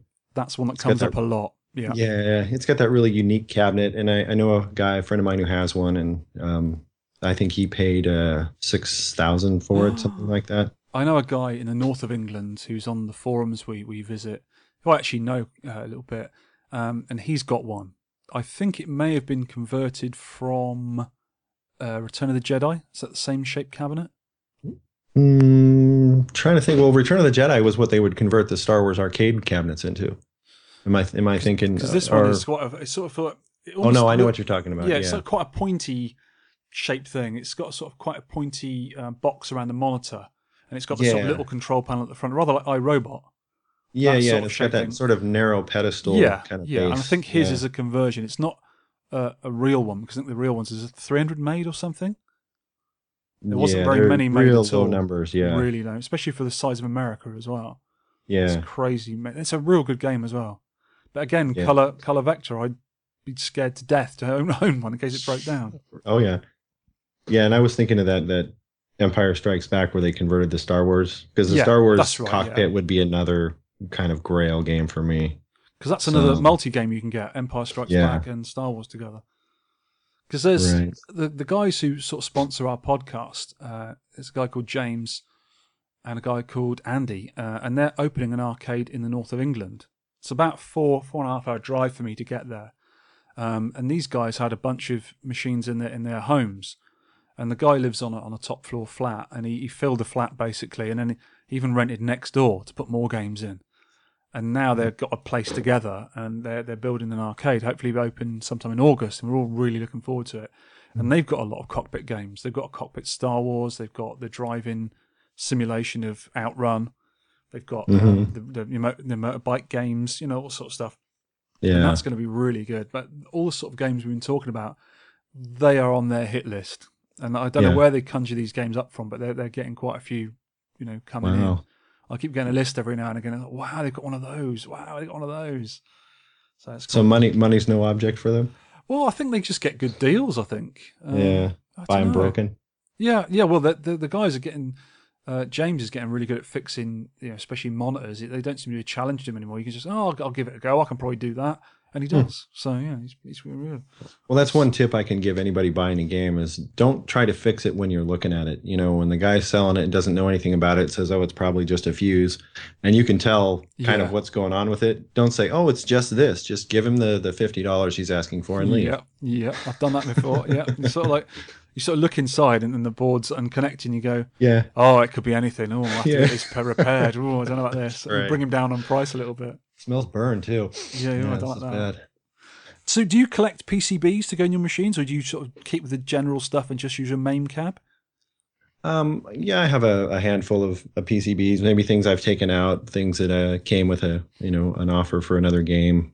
Yeah. Like I got a spare Space Invaders and the baseball one, the Master of Weapon, and I have another different baseball and a, a couple others I can't even think of at the moment. Parts of Defender boards, but um, lots of those. yeah, but what I um yeah, I have a, I have a spare monitor and things like that. But I, I tend to you know games that I don't have as long as they play well in MAME, and a, a good percentage of games play pretty decently in MAME. You know, I'll just blame on my MAME yeah. cab because my the cabinet that I did my MAME cab, as I said earlier, it was a used to be a Zaxxon cabinet. It had been converted to several different things, and it was it's pretty beat up. Yeah. Um, you know, it's that particle board, so it's just crumbling Yeah. and I, I've not refinished it yet. I, I kind of will. That's the last step. I did everything else, but you know, took the boards out that were in it and put the the PC in the bottom. And and I actually have a dedicated Zaxxon control panel, which I did not use. I used something else to make my control panel, so I could actually put it back. Yeah. The only reason I knew it was Zaxxon is because you open it up and there's the sticker inside with the serial number. So, Right. um, but I put it. Zaxxon's I- one of those games where the, the cabinet is nicer than the game. I, I cannot Yeah. play the game for my for the life of me. It's just No, just I can't do at the it. game. Yeah. But the the um I bought the Zaxxon marquee online just to as an homage to hey, this is what it used to be. Oh, But wow. it's it's my main cabinet. But but what I did, what I like about those cabinets is Sega called them converter cabs. Basically, there's a, a wooden frame around the monitor and it's a square. So you can you you undo four bolts, you rotate it 90 degrees, and you've Yeah. got a vertical screen. Which Zaxxon was. A lot of our JAMMA cabs in the UK have got exact same mechanism in them. Yeah. Um, so you know the Electrocoin ones, every single Electrocoin machine I think was ever built that could do that in. Yeah, some of them might be a bit difficult to get out because they're big 26 inch monitors, but you can do that in most games. Um, the three games behind me, I've got some Japanese candy cabs. They've actually got a mechanism because they're, they're 29 inch screens. They're big old screens and Mm-hmm. they're heavy, and you just sort of do, undo some bolts, pull it forward, pop it onto the onto the mech, and just rotate around on a sort of wheel. We had a lot Nice. of cabs that did that. So yeah, th- those kind of cabs are quite versatile like that. Yeah, and then this one, you know, it's the same cab that like Space Fury would have been in Vector Game, but Yeah. um so but what I did with with my main cabinet is I I kept that original arcade monitor. So I'm running the PC as that arcade VGA card from Ultimarc, and As that's where I got be, that's that's where I got my part. Yeah, of course. But I, I got all my stuff for my cab from Ultimarc. I, they make good stuff. The only problem I have with Ultimarc is the the joystick I'm using, the Magstick Plus. Oh, they're it's that one that you, you well that and you you lift it up to rotate to four direction or eight yeah. the little bushing that does that is like nylon and it wears out and then you don't get it doesn't change over all the way or up doesn't seem to want to work right i've changed that bushing out i've changed the stick Yeah. uh, it's magnetically centered so it's a nice idea it is kind of stiff but I, i'm going to have to go with something else to to change four to eight way or put in a dedicated four way because you know some games just do not play with eight way Well, I know exactly what you want there. I'm going to be a bit of a salesman for Ultimarc now. please Because I had a mag stick, and I don't think I ever put it in a cabinet because it was just too stiff. And, and actually making that pull up and rotate round, I could never quite get the hang of it. yeah Um, so I never used it. But what I've got in my Naomi cabinet, which I'm looking at at the moment, which I play most of the main games on, is what's called a servo stick from Ultimarc. Have you heard of those? i've seen that one yeah It's basically magic. If you run MAME uh, through different front ends, I use Mala. There's some software you can get called LED Blinky. Mhm. And it usually, it's supposed to control uh, LEDs on a game, so you can have your joystick lighting up, or your your buttons, or you know the one and two player starts, all this sort of stuff. You can do magical things with it, but it also controls uh, motors. And this particular joystick, I actually retrofitted a Sanwa JLF, um, but you can buy the joystick, which is very similar. It's got um, a little motor on the bottom of the actuator, and you plug this into USB. It's a tiny little sort of inch square circuit board, which goes into your computer. And through Mala and MAME, it uses a controls ini file. And if you hit a game that's eight way, it'll automatically bzzzt, it'll actually move the motor to move the actuator around to four to eight way. Nice And you play the game, and then when you finish and you quit out of it with escape, bzzzt, it goes back to four way again. So when you're using your menus, you haven't got to mess around with that. And it's it's brilliant. It's automatic. You can even, if you don't like that idea of running it through a front end, you can actually have a button, so you can just go button four way, button back to eight way. That's what Yeah, you need, I think. They're, Weren't they're you, really ta- weren't you talking about having trouble with that on one of the recent shows though? yeah, but I found out it was it was just a con- it was a, a file called controls.ini. oh, which is easy to find. You just scroll through it, find the bit you want. I think it's changed over from four way. I think you just change one figure, four to an eight, because some of the games weren't quite right. I was playing a game recently called Tazzmania for Mm-hmm. our next week's challenge, and I was finding it a bit difficult hitting the diagonals. And I realised it was still in four way mode, so I could just about get the diagonals if I really pushed them hard. Yeah. But then I put it into eight way, and my scores just went massive straight away. Oh, nice. So the servo stick, they're not that expensive either. I'm sure you can get them out there. Yeah. I mean, when I order from Ultimarc, it comes from England, so it, Yeah, but the shipping it's actually is in Wimbledon. It's not too far from me. I've been I've been to their place before. yeah, and then I, stacks of stuff in boxes, loads of it. nice. They get it to me surprisingly fast, and the, the shipping is really cheap. So Yeah, the shipping here. There's a guy called Andy who runs it uh, out. yeah, I've, I've talked to him in emails. Really useful guy, actually. I said to him once, "Oh, I want to buy this, this, and this, but I think the postage is quite expensive because they didn't really do a deal." He said, "Oh, don't worry about that. Order it up, and I'll just give you a refund." So Ultimarc are a great place to get things from. Really, really good. Really Yeah. helpful. Servo stick, Definitely. my friend. Servo stick. I'm, I'm putting it, writing it down right now. Go and I'll treat order when I'm done with the uh, interview. Yeah, for sure. So we- we sort of got onto restoration a little bit. Do you restore your machines? Well, uh, I've not like ground up restorations, but definitely cleaning them up and things like that. Like when I one of those ones I got for free was the Fort Cosmos, Mhm. and that was where the rats were living. Yeah. and that was one of the last ones I managed to open up. But strangely enough, that's the one that was working from the get go. But when I really? In with the opened- rat's yeah, nest inside? Yeah. So I drilled out the locks, and I finally opened that thing up, and oh my god, the smell, the the rat feces, the oh, it was disgusting. And right right about the time that happened, um, there was a uh, some like they call it the Hanta virus that was going around. That was this you know this illness that was being spread by uh, droppings from mice Ooh, and rats. and, and they're talking about it on the store and on the news. I'm listening to the radio. I'm my, i'm like neck deep in the, in the back of that cabinet with lysol and scrubbing it. And then the Hanta virus is spreading. I'm like oh this is probably not a good idea. I'll go get myself a face mask a minute and some gloves. but i mean even after i got all that stuff out and, and i sprayed and i got like the pet urine eliminator and everything you can think of and dryer fabric softener sheets and baking soda and it finally after gosh it must have taken like a month of keeping different rotating things in and out and to finally get that smell out but Yeah. once i did uh, the cabinet it was in great shape and they didn't manage to the board so it didn't short it out or anything That was so lucky. Yeah. But It- but that one somebody had carved their initials in in the plexiglass because ah. that that it's kind of strange it's like a double layered plexi because it's got the circle and then it's got another layer with the oh art- yeah, with the colours. Yeah. Yeah, but but I managed to use some car detailing products and waxes and polishes and a buffer to get that out. So Yeah, that's the. I've done that with my dig dug actually, and it works a wonder. You start off with that fine grained sandpaper, and mm-hmm. you're like, "Oh Yep. my god, I've ruined it." Oh Yeah, my that's god, what am I exactly doing? what I And You think, no, keep going, keep going, and you get finer and finer. And I use this stuff at work, so I could get the six thousand grit um, Oh, wet and dry, which is really smooth. It's like p- toilet paper basically.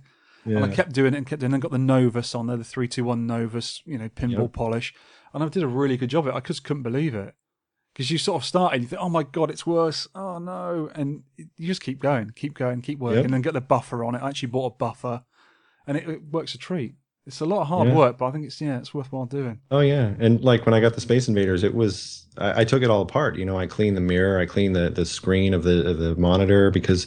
And, and the brightness like doubled because a lot of times you think maybe your monitor is bad, but it's just dirt on Yeah. those screens. I don't think anybody had ever done that in, in the 35 years that machine was around. I've seen that when um, a, a machine came to my house once when I, I did not a lot in the garage, and it was one Alex bought. It was just a, a, a really neat little JAMMA cab, and he, he got it delivered here. I said, "I'll look it after you for a while," because he was building his games room at the time. He's a builder, and um, we had it in here, and he said, "Oh, can you just adjust the monitor for me? It's quite dim." And we were playing a game. I think it came with Riding Fighters Jet, I think, Hmm. um, and we're playing it. So yeah, I'll probably I'll, I'll give it a you know give it a look over.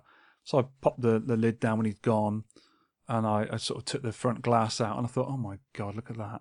And I actually wrote hello in, in, in the dust and dirt on the screen. Just sent him a picture. He went, oh, that's why it was dim. Then yeah, could be. Because your story about the rat droppings makes my uh, my Chinese takeaway cab just seem like nothing. Like just Yeah, smelled chips. Mm. for a while, and it was it was quite nice actually. It's quite pleasant. But I put a lavender um, gel air freshener in there for about a month, and that seemed to do the trick. Yeah. But did you have But- to do, do anything to the woodwork? They they peed all over the woodwork and, and made it swell, or was it was it? You know, most people use um, sort of bleach so- um, thing to sort of get that yeah kind of thing i used out. to i used bleach too but um yeah on the inside there were some stains but it didn't cause any kind of warping and the outside of that cabinet is just sort of a generic wood grain thing anyway so yeah, um, that's nice. it- no damage there and like other cabinets like my satan's hollow it had a lot of like scratches and marks but i used one of those magic eraser things and Oh, and then i kind of polished the wood and and that one i pulled the boards out cleaned them up i replaced these little ribbon cables that go in between the boards Is that one of those um, those little five stacks similar to? There's uh, like three three boards stacked together. Oh, right, yeah, it's yeah. the MCR two that's Bally that, Midway thing. that one, yeah. But I had horrible troubles. hardware as well? Yeah, I had trouble with like weird graphics glitches, and it turned out to be those cables. And. I reseated chips, and uh, I- that one needed a. That one I put in a, uh, a switching power supply. The original power board. The design of the power board had the battery at the top, so when it failed and leaked, it, it took out circuit traces and everything else. Yeah. So Good job, designers. Well done. Yeah, right. But there's this place I order from called Arcade Shop. They're they're somewhere in the U.S. here, and they they sell like these switching power supplies along with this adapter board that plugs straight into the harness for like forty dollars. I've seen those for Donkey Kong cabs. Yeah, They're a real neat thing. You just sort of slide over the screw terminals, and Mhm. away you go. You plug your little black um, uh, connectors in there, and off you go. Yeah, and I mean, I retained all the parts because you know, there's there's the purists that say, "Oh God, don't put a switcher in there. Get you know, rebuild that linear Yeah, but power it'll supply." work forever then, won't it? Yeah, and it's like, great, okay, I have the broken linear power supply. Do I really want to spend a weekend rebuilding it? No, I want to play the game. So, Satan's As long as I didn't really throw it away. as well. I like that game a lot. oh, I do too. That's another one that I, I always wanted, you know, because I played back in the day badly again, but I did play it as a kid. I think when no, no Quarter did that, um, I went back and oh, Satan's Hollow rings a bell. And it's a That really one- cool little game. Really like it. It, it's okay in MAME, but when I play it side by side, because literally my MAME cabinet is right next to my Satan's Hollow, and, All and the sounds and everything, it's just not, it's not doing it for me. But You, yeah, get you're right. With a lot of games, it's like that. It's when you play Donkey Kong, the real cab. That Yeah. sort of bass that comes out that speaker at the front, it's very, very different. And it Yeah, just, just- feels and that, that on on the the old Nintendos, they've got a, quite a floppy joystick, and you don't Mm-hmm. get that anywhere else. And it, you think, oh, this joystick's broken, it's knackered. But when you Yeah. play it, it's really reactive, and you can do really well with it. And it's just, it's better than any other cab, really. It really right, and that and that's like Satan's Hollow has that that kind of like that it's got a Zaxxon stick, hasn't trigger it? stick. A red yeah. one. Yeah. So you need that, and that's the thing about MAME. Like, like I can play turbo in MAME, but you don't have a gas pedal and a shifter and a steering wheel. Yeah, maybe you could build a panel with that. Like my like my co-host Rick has built his MAME cabinet with interchangeable panels. He's got like nine different panels for different types Oh, of right. games he wants to play. That's the best way to do it, though. And rather than putting them all on one panel, Oh god, I hate those giant Yeah, ironing yeah, board and surfboard control those. panels. There's eight, eight million joysticks. Yeah. God, awful. But yeah, I, I often thought about that. Well, actually, a few of my cabinets, my candy cabs, um, I've actually got different panels I've made at work out of aluminium plate. So Mm-hmm. some I've got just one joystick and a few buttons, two joysticks, six buttons each for you know fighting games. I was even thinking about doing a trackball one, just a simple trackball with three buttons. Because there's not many trackball games I like, but there are a few which are a bit quite fun. Yeah. So you know, I might just do a panel for that as well and fit it all in there. But yeah, re- interchangeable panels are the way to go, I think, rather than these horrible monstrosities people tend to do. Yeah, and the one on mine, the one I built for a guy, I did a two-player, two joysticks, eight- four buttons each side, you know, and a start and a trackball in the center too. Yeah, But and that all fit on a standard panel that was in that Taito cab. that's but- not too cluttered though. So that looks quite nice. I, I saw Yeah. your one; it looks really good the the, the ball in the middle. Looks quite nice. Yeah, and in mine, I just put one joystick, and there's three buttons on either side, and you can interchangeable. You can do you know left hand or right hand. Yeah, depending because because here's the thing like when i you know i'm right-handed i grew up i played most of the games with a joystick with my right hand Yep. and i have a hard time playing a game with my left hand because most people that build MAME cabinets they always put the joystick to the left of the buttons yep, that's right. and with so with one player you can do it either way but you know i can't play like robotron for example or something Yeah, you know two yeah. stick one unless i built another panel yeah, just do another panel with a, a, a Molex interchange. No problem at all. yeah Bish bosh. That's another question I was going to ask you. Actually, next question: Where do you get your parts from? Because there's there's quite a few decent stores in America that that Yeah. do parts, or they can ship them to you for you know, pretty pretty well, like Bob Roberts and yep because I've Yeah, used Bob, Bob Roberts, Roberts. before, but you've got to send him um, American dollar bills in the envelope. he won't take any kind of PayPal or anything. Yeah, he's a little fussy with things like that, and I usually He's just pay him with guy. a check. But he's a good guy. Yeah, I, I got I've bought parts from him several times, and I mentioned Arcade Shop. I buy from them, and Ultimarc, of course, which Mm-hmm. is in your neck of the woods. Um, and then there's um, gosh, I can't think of the name of it. Uh, Is it Quarter Arcade? Another one over there. I've bought Yeah. side art from those guys. I think before. Yep, I bought some. I bought really stuff good. from there. Pretty much all the the ones that that are pretty big over here. I bought you know every now and again from. And Mame Marquees is another place that does like artwork and and you know custom Mame marquee things like that, control panel overlays. Yeah. So they were good. But yeah, it- I mean that's the thing. It, it, now nowadays, you know, with the internet, uh, any of us can order from any of these places. It may be a little more expensive for shipping, but Yeah. Yeah. there's no shortage of places to get good stuff from. because with us, if you want a PCB or a lot of the, the things I buy or sell even are on the arcade forums. I belong to a few, like three, I think I, I belong to here. Uh, and it's just usually collectors selling to each other, which is Mhm. quite quite good because you get a good deal. You know, the guy knows it's going to work or will tell you exactly what's wrong with it. And there don't seem to be any stores as such over here, apart from Ultimarc for, for parts, really. Um, Yeah. So we could really do with some of that. And and the only thing that, that kills it from getting from America is the postage for us. Yeah. You know, I, I bought some white T molding a little while ago, and it cost me more in postage than the actual T molding cost. Because T molding's pence or cents in, in America, Yeah. and then you get it over here, and even the postage is not that bad. But our post uh, postal service and, and customs are bastards. They Mhm. they hold it and say you cannot have this until you pay the duty on it, and the duty can be like just a few pounds, but then they add on almost twice as much for admin charges and this charge and VAT, and oh my god, and it just ends up a fortune. But it, there was one guy selling on selling T molding on eBay in the UK, but to actually get it from America, if you buy a bit in bulk, it was actually cheaper than buying from this guy in the UK. oh my gosh. Yes, it's that. Well, there's there's another. There is one place actually uh, we can get stuff from called Gremlin Solutions, uh, and the guy there is really helpful. He's done me a few favors before, um, but he's not cheap. But if you want something, you want a, a brand new joystick and six new buttons, you'll send this guy some money, and next day they'll be there, or the next day after they'll be there, and Mhm. you know they're really good like that. But it's it's only sort of new stuff, really. You know, new new brand new parts. You won't get any old old retro parts at all, or any Yeah. you know newly made stuff. Yeah, I've there's a place I got T molding. It's called teamolding.com. But Yep. Yeah, but they're dirt cheap over here. That's the one. That's the one I was talking about. Yeah, and I bought stuff. I buy stuff on KLOV too. I've done trades with uh, different guys on there and bought have, boards I and have, things like yeah. that. they've been really good as well. Guys sold me uh, an original Donkey Kong PCB, and I also ordered some T molding, all the metalwork parts, um, Mhm. some of the bits and bobs for it, and some buttons. And I got them all delivered to a friend of mine in America. And when we went on holiday for my birthday, I picked them up there then. That's Um, smart. And it was quite fun coming through customs because obviously when you put your case through, it comes up with these electronics. And the guy sort of looked Yeah. at me and I went, "Oh God, here we go." And I had this in Japan as well when I come back. Yeah. And I said, "It's arcade parts." He went, "What?" And he said, "Come over here, sir." And I, went. And I sort of said, I had a T-shirt on, which I, he said, I said, "Oh, it's Donkey Kong part." And he went, "Oh, okay." And he knew straight away. He's like, "Oh, okay, yeah, yeah, whatever." oh, that's good. and he was pretty cool about it. But as, when I was in Japan as well, I came back with a, a it probably, looked like a bomb or something. It was these, you know, wires and, and buttons and panels and all this sort of stuff. And I was trying to sort of say to the guy, uh, arcadeu, arcadeu. And he sort of looked at me and I sort of did joystick moments and button press. He went, oh, okay. And he just put everything neatly back in and just let me go. You knew exactly what I was Oh, on that's great. You stupid English man going home with all our That's arcade parts. So you, you're on KLOV forums. Yeah. Any, any others you go on at all?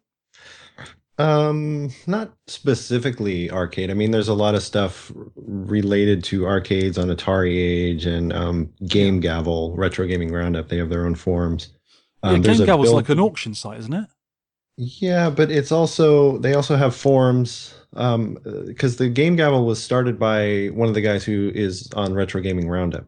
Oh, I see. Okay. And yeah, because you mentioned Game Gavel in your last episode. yeah, and, Alex is a um, big um, console guy. He, he collects everything Nintendo, yeah. and I sort of put him onto that. So expect to see some of his money over there soon. I expect. Yeah, but Mike Mike Kennedy is the guy's name who started Game Gavel, and he's actually the guy I bought that Turbo Mini from. Okay. Um, he's a good friend of mine, and he he's one of the guys that's helping to put on Classic Gaming Expo this year. They're going to be there, of course, Retro Gaming Roundup guys. Um, but Game Gavel's really cool. It's kind of like the his idea, you know, to be like eBay but for gamers with like half the fees that you, you know, because eBay just goes crazy with the fees all the time and everything, and the prices always go up. So it's, it's pretty good. I mean, you're not going to necessarily find every you know retro gaming related thing on there, but it, it's growing. And then they even started. He started his own print magazine now, which is just called Retro. Oh, you know, it's a lot like you know, you know, a lot like your uh, your retro gamer uh, magazine there in the UK. Yeah, yeah. Um, I get that here. I pick it up locally when I. It's usually about three weeks behind, but it's a good, it's a good magazine. It reminds me of the old uh, ST magazines I used to read. Yeah, I've got. I'm looking at some now. Actually, I had um, until only about six or eight months ago. I had a subscription. I had all of them from issue one Mhm. until then. I stopped getting it because they stopped doing so much of the arcade bit. But they they sort of come back a little bit now. Hopefully, we'll get to talk to them at the uh, one of the shows this year.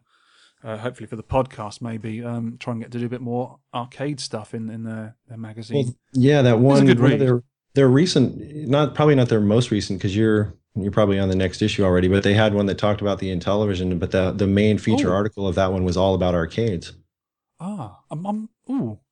If I haven't got that, I'm gonna have to go nip around Alex and pinch his one. 126 or something. I can't remember the issue number it was. I should look out for that. Yeah, there's a whole story about all the different decades and how the arcade stuff came along. And, I, and then in a previous issue, they did, they interviewed the guy who did Sinistar. It was great. I loved reading that. So Mm, might have to get the back issue for that one. Then that sounds pretty good. yeah, look at me promoting a UK magazine Yeah. to you. yeah, exactly. so, your games, are you any good at any of them? Any any top scores? Anything in Twin Galaxies at all? Yeah, that's right. I, I hold 17 records in arcade and console games now. That's the thing. I mean, a lot of it comes down to time, you know, the time to actually sit there and play and get good at these games. Yeah. And and as kids, as I said, I didn't spend as much time in the arcade as as I would have liked, but you know, you, I'm okay. I mean, I'm pretty decent at at, at games like Missile Command or um You do know we've got the world champion Tony Temple over here. Yeah, I'm not going to touch any of those scores. I've But- seen him play. It's it's a it's a weird thing to Well, watch. I, I excel at Uncle Pooh. Yeah. Oh, that's Oh, what a game! What a You- game! You turned me on to that. That's a brilliant. We might have to do that for one of our challenges. I think it's just. I think you should, but but I bizarre understand that you're quite good at Super 3D laminate floor simulator. oh, I am top at that. I, I'd got- like I got the high score. Try that one. Oh God, I did eighty meter, eighty square meters of laminate flooring recently. Never again. I have no knees anymore. I don't think I'd be able to walk after that. No, I'm I'm leaving that behind, and it's it's been Tazzmania all week this week. I'm determined Yeah. to crush Alex with it. Nice. Hopefully, by the time this podcast, uh, this interview of the podcast goes on the end of our podcast, I will have crushed him into the ground anyway. I'm not competitive or anything, Right. but I need to crush him. I think you do. You should. So, And he's not here to defend himself, so. absolutely, that's always the best way. No Intellivision records either. Uh, well, amongst my co-hosts, yeah, I usually beat them. But, uh, it's good beating your co-host. I like it. that's right. I like to talk crap about them as much as possible. But um, no, nothing, nothing crazy or anything like that. I, I think I I dedicated a lot of time to like when I had my Atari as a kid before my my 2600 before I had the Intellivision.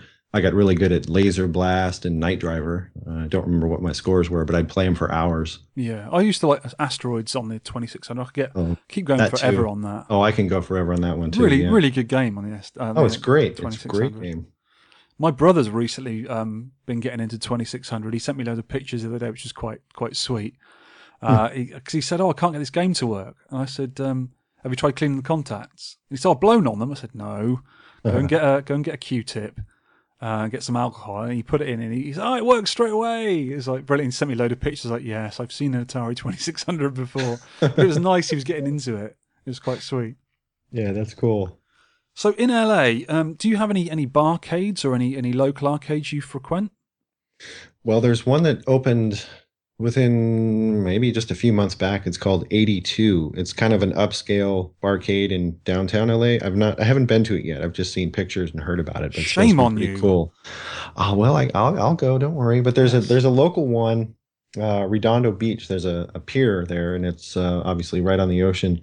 And it's an arcade that's been there, gosh, probably since late 60s, early 70s Wow. and they do have a lot of like well they've got like the ski ball and they have some vent you know ticket type things like you would find Yeah. that kids like nowadays but they also have a whole section of classic games too Hmm. and now it's not it's not kept up very well but um, most of the games still work Yeah, So but if that was me, I'd be down there and I'd say, I'll take these off your hands for fifty dollars each. I'll look after them. I'll make them work again.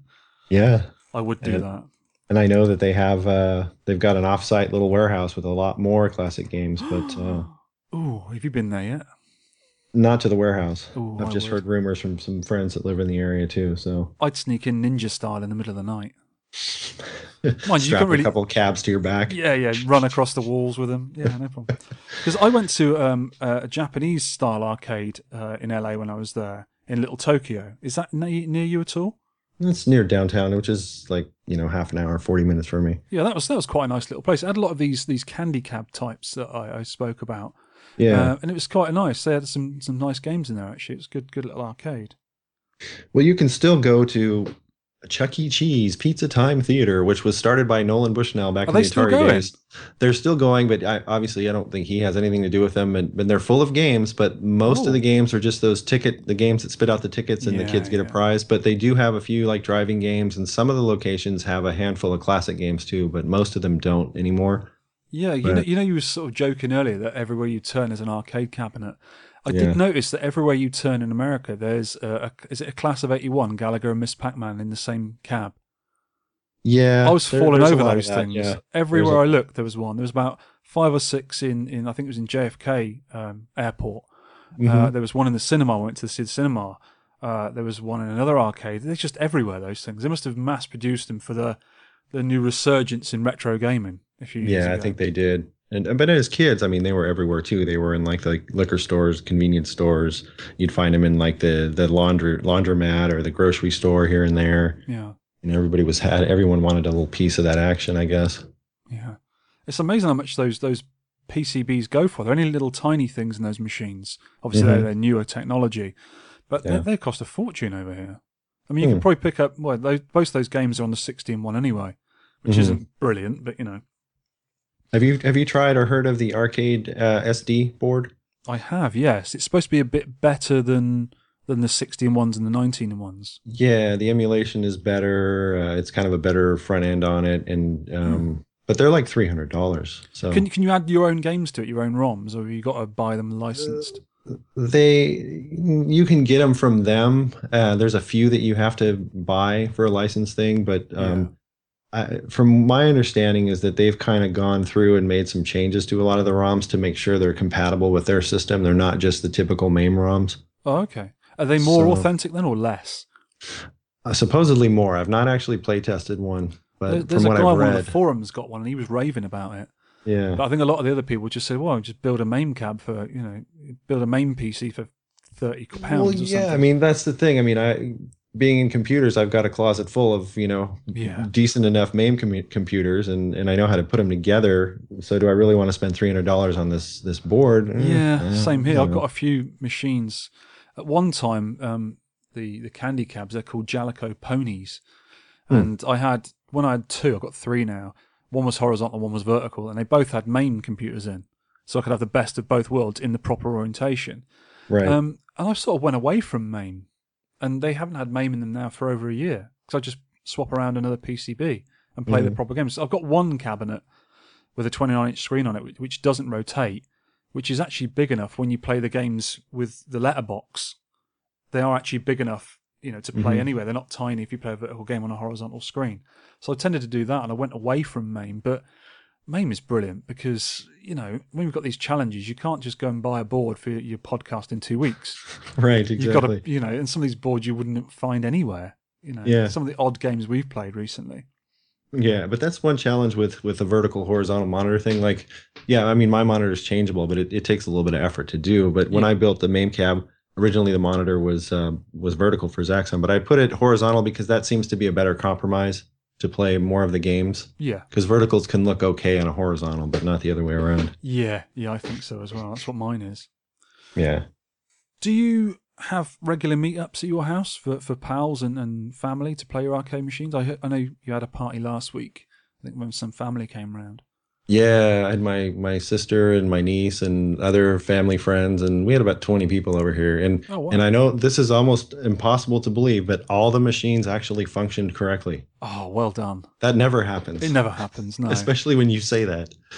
I've actually I've had I think it's only once or twice I've had a machine go down while they're playing it, and it's the weirdest thing. What, what happened? You know, usually when you turn them on, bang, they're gone. But this time Right. I was playing Donkey Kong, and the colours started going all fuzzy and, and pink, and I was oh my god, what's going on here? And it was just a um, some black legs on a on a on a uh, chip which I've just Hmm. brushed up, and it was fine. But it's weird how it just went there and then. Yeah. But I've seen weird. I've seen it happen before. There's a friend of ours called Davo, and he's a great character. And we were at um, an old arcade a few years ago called the Arcade Barn in the, in the south uh, west of England, and there was loads of cabs there, and nearly every cab he touched, it just stopped working. And in the end, I think we just put him outside and said, "Don't touch anything." He's- he was the jinx that day, but you know, Yeah. he's, since then he's he's he's done pretty well. He's he's quite good at fixing them as well, but I think he had some lightning in his fingers that day or something. I don't know. Yeah, but you know as well as me, any anytime you go in there to turn them on, you're always kind of fingers crossed. Okay, work this time. Yeah. Oh, hey, it came up. All right. I did that with the machine in the corner. I bought um, a, a Bank Panic PCB there. It's a, um, a bootleg. It's a very cheap on eBay, and it, it came from the Netherlands, and it was only in sort of an inch thick box with hardly. There was a one sheet of bubble wrap around it. I was, like, oh my god, this is never going to work. Hmm. And I put it in the machine that had my original Bank Panic in. And I haven't used it for probably six months. I haven't put it on for a long time. And I thought, oh my god, what's going to go on with it now? Because you know they sort of sit, but it's it's a nice warm room. It's not going to need damping or anything. So, and it actually Yeah. came up first time, and it worked. And the board is exact replica of the original, apart from the Sega sticker on it. I think there's two or three chips that weren't socketed that were on the original, but it's exactly the same. Hmm. Which sort of, you know, a bit of a bargain for. I think it was twenty two pounds yeah. delivered. It was a real cheap one for me. Wow, nice.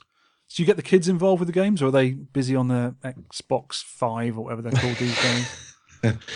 Yeah, I, I have a a 12 year old stepson, Mhm. and um, he's he goes in and out of being into the uh, the games. I got him into retro games though. You know, I made him play Intellivision, Atari, Odyssey 2, uh, and plus all the arcade cabs. And he's into some of the ones on MAME too. So yeah, he likes it a bit. Um, uh, you know, at his dad's house, he's got the PlayStation 3. Oh, so he's managed to to enjoy both aspects of it. But it's kind of funny. Like I have um, I have a lot of consoles in my arcade as well. I've got a PlayStation 2 Mhm. which was probably the most uh, you know latest system I own. you know, I stopped after that, but um, but he's playing that and he's criticizing how bad the graphics look. I'm like, really? Come on. Well, you know, you don't criticize you know Pac-Man over here, but you're gonna. Oh, but compared to the PlayStation 3, okay, be quiet. Don't play it then. Turn it off Yeah. and my my my son he's about to be five and he yeah he likes going out there and he kind of jumps around and goes from machine to machine but he doesn't really play well he likes turbo but he really Yeah. crash he crashes really well in turbo he's mastered Really that well. yes Excellent. but uh, other times when we've had people over uh, the, yeah the kids just like you know it's like kids on christmas morning when they walk in and the, the arcade's all lit up with the black lights they're like wow Yeah, I need to get myself some black lights now you've said that. i thought you were going to say kids Oh, I've got some of those as well. all right there They're, they're grown up now anyway. They they do play the games now and again. Yeah, but they don't have that nostalgia. You know, I mean, they might enjoy it, but Their it- nostalgia is. I think Jack, who's my, my son, who's twenty this year, Hmm. his his nostalgia is is playing NES, which Yeah. was which was you know handed down to him at the time anyway. I think the first console we bought him was a, a GameCube. Mm-hmm. So his sort of um his sort of wonder years was Zelda. You know the the the three D Zeldas, Yeah, which is quite sweet in a way, but yeah, mm, not for me. yeah, those games that take sort of you got to read the manual and then you got to you got to play the, the walkthrough for a week and then you got to do this online. It's like no, that's not for me. I'm just going to go in there, switch Donkey Kong on, quick blast, done, off, Yeah. out of there. That's how I do it. yeah. I mean, I tried before getting married and having kids. I, you know, was playing like the Grand Theft Autos and stuff, and wasting away a week of time. You know, yeah, on it just games. eats but- your life, doesn't it? Yeah, you can't do that when you want to have a real job and a marriage and Yeah. kids. And used to hear these can- horror stories from um, you know I think it's a place like Korea where people were like pawning all they own to play War, Warcraft on uh, Yeah. World of Warcraft online and stuff. Oh my god, what are you doing? Get yourself a Yeah. Donkey Kong cab. exactly, you play 15 minutes and you're done. Yes. Did you say there was some barcades in LA? The the sort of uh, the drinking places with the, with the cabs. Yeah, that one I mentioned was that 82. Eighty two. and, um, yeah. There's another one that's called the Last Arcade on the Planet, Oh, which wow. clearly isn't true. No, Uh, that's down in uh, Orange County, which is you know a couple an hour and a half drive from me. We measure everything in time in LA. We don't really know miles that well, but we yeah. can Well, I, I did the. Um, I went from when we were there a few years ago for Christmas. I did first time I'd ever driven in America. First time I'd ever driven an automatic car. We went from uh, Vegas to LA. Uh, Wow. LA from San Francisco to San Francisco in a. Yeah, we did the LA to San Francisco in a day. That was a big drive. that was Oh, yeah. many hours. It was quite You fun made though. You managed to stay on the right side of the road the whole time. Yeah, I kept drifting a little bit, and the wife was saying, "You're drifting again," and I only hit my hand against the left-hand side of the door, going for the non-existent gears twice. it's a weird feeling, but yeah, it's. I think driving in America, everyone gets worried about it. It's easy. Everything's straight. It's great. Yeah, pretty much. It's just a law all flat and laid out. At least California. Yeah, So no problem at all around there. Yeah. We're going to get um, a barcade soon in London. That's going to be the first one in the country, I think. We're that far behind. But I've been to I've been to the one in Williamsburg. I said before. Uh, I think they've had a few more open up in New York since. I think there's one in Mhm. New Jersey. There's one in New York City, I think, as well. I think there's one in Philadelphia. Um, but they're getting quite popular over there, and they seem to work really well, especially when they do the decent cask beers as well, which I'm quite into.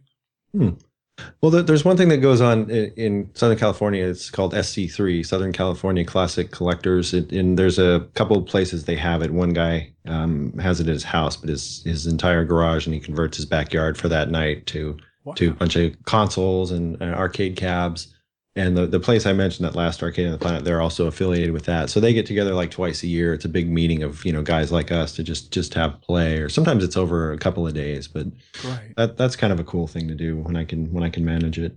We get that here. Um, the, the, our, our sponsors used to do the parties in his home. And there's the thing called Play Expo, which is in Blackpool and Manchester. There's two of those a year. There's Right. a few pinball meets as well, which are sort of interspersed with, with video games as well. And there's one in the southwest, but there's they seem to be up north a lot, and it's quite a, quite a way for us to get there. Um, Mhm. And you've got to muck about with, with hotels and stuff, and it's you know that, that sort of weekend gets quite expensive when you've got to sort of drive up there, and our petrol prices are crazy compared to yours Yeah. and you've got well, to stay overnight and then you know, that sort of stuff, and you can't drink because you're driving the next day or whatever. And it's, yeah, Mhm. it's a bit of a pain, but I do try to get to as many as I can, especially doing the podcast as well. And we try to sort of talk to people there as well. Yeah, well, that's what's good when when I go to Vegas at at least once a year, and you know, especially if there's going to be Classic Gaming Expo, and they have the Yeah. insert coins uh, barcade, and they've got the Pinball Hall of Fame. I went there when I was there. It's not glamorous, but it's cool with all the machines they have it's in there. It's very cool. Uh, um, I went Yeah. there because we were sort of looking around. I went to some of the arcades on the strip because we stayed on the strip mainly. I didn't have a car at the time there, Mhm. and I sort of found a few little places because my wife was ill the first couple of days we were there, so I was just wandering on my own trying to find arcades. Yeah, And then we sort of went to the pinball um, pinball museum there, which was really nice. And I was quite amazed. They had like a Star Trek captain's chair. I was, oh my god, I've never seen this. And they had some really nice games. They even had a, a Sega missile command, yeah, which I've was really weird. Like, what? I took pictures of it. I was like, what is that about? That's not right. This is an alternate reality of something. And um, yeah, I really like that. And then the guys there were super friendly as well because I was after some Nintendo buttons for Alex for one of his machines. Mhm. And I sort of said to the guy that, oh, do you know, you know, I'm into collecting. Oh yeah, come around the back, come around the back with us. And they just had these cabinets out the back. I was like, you leave them outside. He went, yeah, it's Vegas. I went, oh yeah, good point. it never rains moisture there. in the air there. If you left them here for a day, it'd just be just mush on the floor. It'd be like Yeah. cereal on the floor. It'd be dead. But yeah, Well, it's it- really, really not. And that there's a, a sort of a shop across the, the way from there as well that sells a lot of console stuff and Mm-hmm. arcade machines. Yeah, and That a lot of the hotels they have uh, arcades like you know down below kind of thing. Like yeah, I uh, did see one. of That's where I played the big Pac-Man. Um, is it Mhm. Pac-Man Ball? Is it Pac-Man Yeah, the the battle. Yeah, the battle royale. Yeah, the big one. Yeah, Yeah. it was a brilliant game. Yeah, Really like that. So But I, there may be a few other uh, arcades and arcades in LA, but I've not gone exploring recently because some of them pop up and then disappear. So oh really? That's a bit of a shame. yeah, but I think that's a good quite- market. Yeah, it's quite popular as well. Yeah, The thing I'm worried about, um, the one that's opening here in, Peckham in London, is I actually know that the guys who, who are running Alex is quite friendly with them, is is the keeping the things going. But they have got a guy dedicated to to actually repairing them, so hopefully they can keep it going. They've got two of my old cabs there, and one of them I know is absolutely bulletproof. My asteroids just worked forever, never missed a heartbeat. Um, but I can't say that for the Galaxian I sold. I'm not too sure about that one. Mm, But I think it's just got a 60 and 1 in it with an LCD, which is bad, yeah, but it'll work. And I think a lot of the people go in there, you know, if people like us go there, what's this LCD doing in there? This is not right. yeah. But a lot of people are just going to play it and drink beer and have a good time. And it's going to Yeah, work forever, which is going to be great for them. I can't wait for it to open. It's going to be really good. yeah, even at Insert Coins in Vegas, they had a couple of machines with uh, LCDs in them. Yeah. I think they had a missile command with an LCD. I'm like, no, no, no, no. Yeah, I, w- I went to um, to Berlin a little while ago, uh, and they've got a place there called uh, Computer Spiele Museum, hmm and it's got a it's a really nice museum, uh, and it's got a lot of things about consoles, and they've got a few about five or six cabinets there, and they're obviously put there, and they're on all day long, every day for people to play, and people want to play them, not just look at them, and they've got an asteroids there with an LCD in it, and I knew Hmm. straight away from like ten feet, I went that doesn't look right. And but the thing plays and it works. so I'm sure if it breaks down, they just throw another LCD in it and off you go. And they know that most people that come in there aren't going to notice. Yeah, I nearly guess. complained. But I thought about it. Yeah. I want a refund. Yeah. Damn it. No, it's a really nice place. I went there again. Actually, it's a really cool place to go to. And Berlin's a, a happening place as well. It's really nice. Oh, it sounds like it. So, have you played any of our games we've reviewed on the Ten Pence Arcade? Because we try to get some obscure ones in there. I have indeed, Yes. and in part because of your podcast. oh, good. That's nice. yeah. Uh, any I- favourites at all? And did you beat any of our scores? More importantly, Not yet. Give Oh. me time. Because this, uh, this this interview will be terminated immediately if that happens. That's right. It's over. Uh, you know, I kind of like Super Glob. I thought that was interesting, and I've I, I knew Yeah. about like Bosconian. That's a that's a cool game. That's been around. I played that for a while.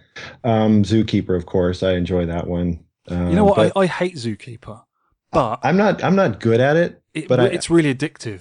I love the the sounds. Yeah. and just It's the, got it's just 80s so like in your face and like action, you know. But um, yeah, it gets mad later on as well. yeah, When you get And the like- lion come out, it just goes crazy. Right. Uh, and Iron Horse, Iron Horse is okay. Did you play the, the second version where you're controlling the woman and it's the big busted girl instead of the uh, the guy? What? What? What? I've not heard of this. What is this? Iron Horse 2.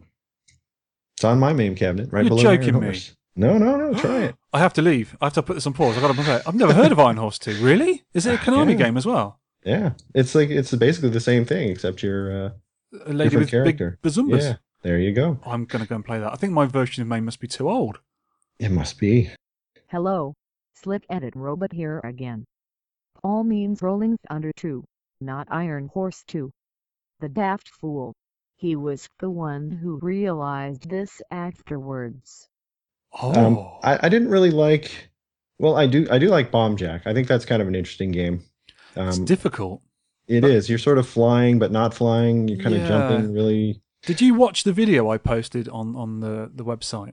No, guy I haven't playing it? seen the video. Uh-uh. When you get time, have a check this guy out. Um, he owns the game. Yeah. He's probably better than the compu- the machine playing itself. And he had all these Yeah. little, little he put, when he when you're watching the video, he puts little sort of word bubbles on there telling you do this here, do this there, and the guy knows every last little trick to do. And I think Wow. he got he got a million points by level eight. Is he the high score leader of the of? uh I think on he- Twin Galaxies or I something? don't know actually. I don't think he put his name on there, and I think I put a, a, a wanted out saying, you know, if you're this guy and you're listening, sort of get in contact. I might have left him a message on there, but he was just sort of doing a walkthrough. It's took two parts, and I think he gets over hundred thousand points on the first level. Wow. It's like, uh, you can get fifty thousand if you get all the bombs in the correct order. yeah. But he was just milking it for points, and he just knew exactly where to go, and the, the monsters wouldn't chase him certain places. Absolutely brilliant. People like that, it's just wow. Yeah, I mean, if I, I think if I took the time in any particular game that I liked and dedicated, you know, just hours to getting good at it, I, I could, because I'm a decent player if I put the time in on a game. But Yeah. I, I don't know if I if I can do that now these days. But Yeah, I don't get a lot of Um, time. Lot of time that. I don't know about that pirate ship one. Ah, kind of rolling barrels at people. It's interesting. I wasn't quite sure when I first played it. Like, okay, I've been rolling barrels, and uh, do I have to leave the screen or somehow, or what? You know, what's how do I move on to the next level? Like the first couple times I played it, Yeah, but it's it's interesting. The graphics are cool. I just Um, like it because it's like I really like Pengo. Yeah, Pengo yeah, is proper old school, sort of quite sparse graphics, sparse sounds. yeah. It's a good game, uh, quite difficult as well. But Higemaru, it, it just it was because it's a Capcom game as well. It's really cutesy, hmm and I like the theme of the pirates as well, and the little animations. And there's quite a few little secrets and little hidden bits you can find in there. And you, when you play it a bit more and you get into it, like when you learn how to play Donkey Kong properly, you Yeah. get better at it and it gets more interesting. But if you just sort of play it for a few minutes, oh, it's too hard, or "Oh, I can't remember this. It's one of those games you need to sort of get into a bit more. It takes a little while to get into it, but Yeah, I went back to it a couple of times. I, I I'm gonna try a little bit more time on that one because it did it did interest me. So There's a PCB on American eBay for that at the moment. A snippet, six hundred dollars, just Wow. for the PCB. I asked if one of our listeners would buy it for me for my birthday, but I haven't got it yet. Oh well, you're not gonna get it from me either. No, but it's yeah, uh, it's it's, it's actually on some multi boards. I've got a little multi cartridge somewhere, and it plays through that really well. So that's hmm. what I'm going to put in one of my mini cabinets. I've got these little Sega Dino King cabinets. It's going to go in there as a dedicated machine because I love that Nice. game. Well, and let's see, like what else is on here? Swimmer. I don't know. Oh, I Maybe I, didn't give enough time. I don't know. You're swimming under the logs and Yeah. picking up things, and uh, it was okay for me. I played was it in having- Barcade with a drunken friend, so it Well, see, that would be fun there. Yeah, it was. It and, really good. and a couple of them I couldn't get to work on my MAME cab, and that's because of my monitor, like Sky Skipper and Last Resort. They like Okay. you know the horizontal frequency on the on the arcade monitors. yeah, Like like on mine, it's I've got it adjusted to where the majority of the games I want to play work, yeah. and I'd have to go open up the back of the cab and twist it a little bit, and then I could probably get those two to come up, but that would screw Yeah, up you know yeah. 50 other games. Mm, yeah, that is a bit of a problem with using a proper arcade uh, monitor.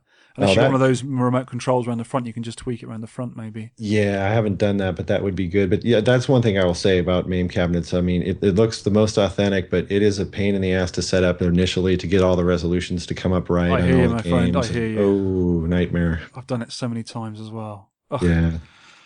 So the the one I use now, my my Sega Naomi, it's actually got it's a 29 inch uh, arcade monitor, but it's actually a VGA. Mm, okay. So there's no messing about. You just put your PC straight into it and off you go. Yeah, when I build cabs for people, that's what I, I tend to use, like an old old school uh, CRT PC monitor. Yeah, tell me a bit about that. You you do you make cabs up for people and you repair people's consoles as well and stuff like that.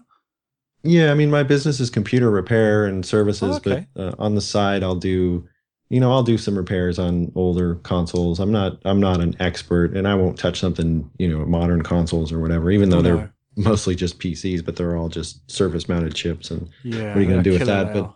But yeah, I mean, not. I, I kind of do it as a part of my business. I haven't done a lot, but the the MAME cabinets. If you know, I have people over. I have some of my customers come over here sometimes to the house. You know, give them a couple beers and say, "Hey, you want a MAME cabinet? Huh? I can build it for you." yeah, yeah, absolutely. But yeah, it's a good side thing, you know.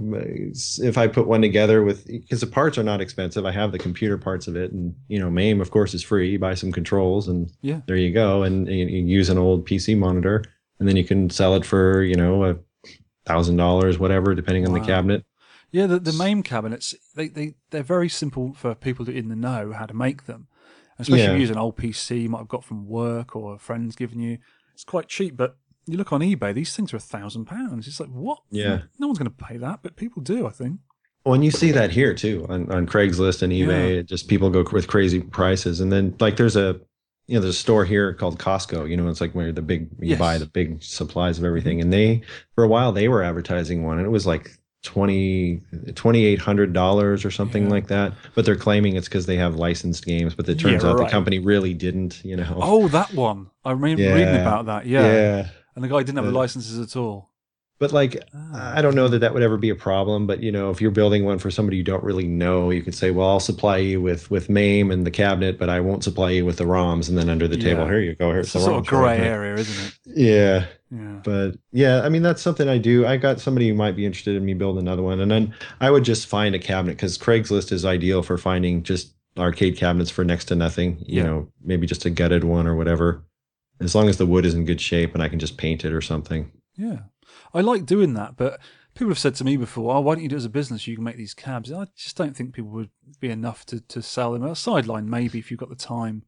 Yeah, that's all it is uh, for me. I, I couldn't Yeah. I couldn't run an entire business just doing this. No, I think it'd be, yeah, you'd have to have big machines to make your own cabinets and you have to have some special graphics utilities and that sort of thing, I Yeah. think. And, you know, yeah, a bit beyond us, that, I think. Right. So, any slightly obscure or kooky games you could think of that we should do on Tenpence Arcade Podcast? You have got free reign here.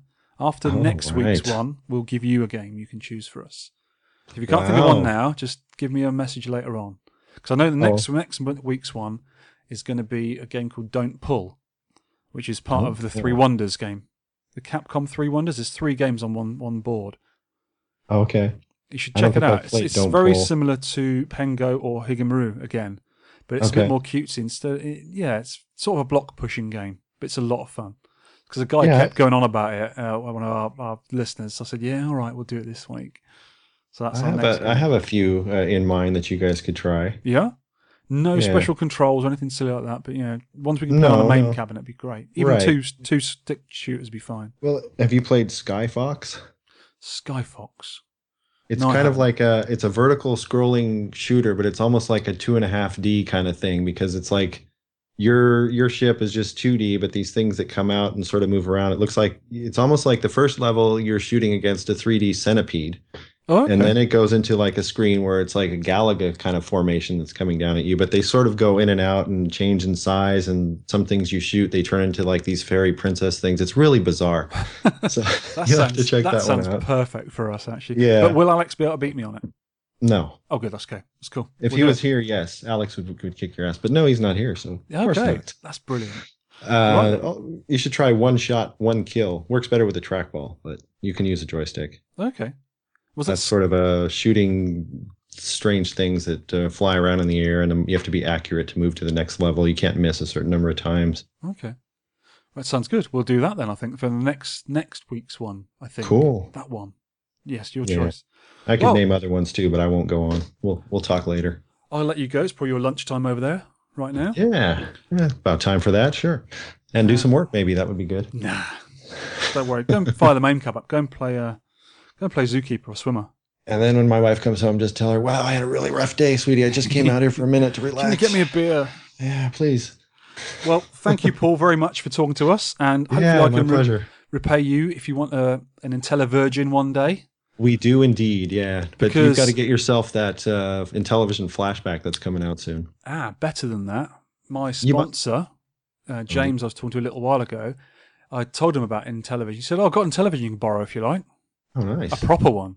I don't know how many games he's got with it, but I might take him up on that offer and uh, borrow it for a little while and play some games. I've been getting quite into Astro Smash and Night It- Stalker. I like those. And games. but you're playing on that little handheld direct yeah, to yeah, thing. yeah. Yeah, I bet it's not as good as it should be. Well, because what they did with that is they basically have an NES on a chip and they Oh, yeah. recreated the games. They're not the original. Because I was playing a game with um, with penguins, Yeah, Thin Ice. Thin Ice. That's a great little game. Did you uh, play Spin of the Bee yet? No, you don't have that one on there. That's the good bee so. game that I told you. oh, about. is it? Ah. You were lamenting the lack I'm not of. too sure about bee bees. Uh, bees and bats. They're always bad in games. Right then, Paul, I shall let you go. Thank you very much for talking to us. Yeah, and my hopefully pleasure. talk to you again soon sometime, or maybe when I'm in LA next. Yeah, too bad you're not run- coming around here this trip, but yeah, for sure, stop Yeah, by. absolutely. Cheers then, Paul. Thank you very much. All right. You can download or play the podcast, view all the show notes, and leave feedback at www.tenpencearcade.co.uk or email me at vertvic at tenpencearcade.co.uk. You can also reach us on our Facebook page. You can Twitterize us at Tenpence Arcade for me and at Nintendo Arcade for Alex. We'd love to hear from you regarding game suggestions, personal arcade experiences, or anything arcade related you'd like to share.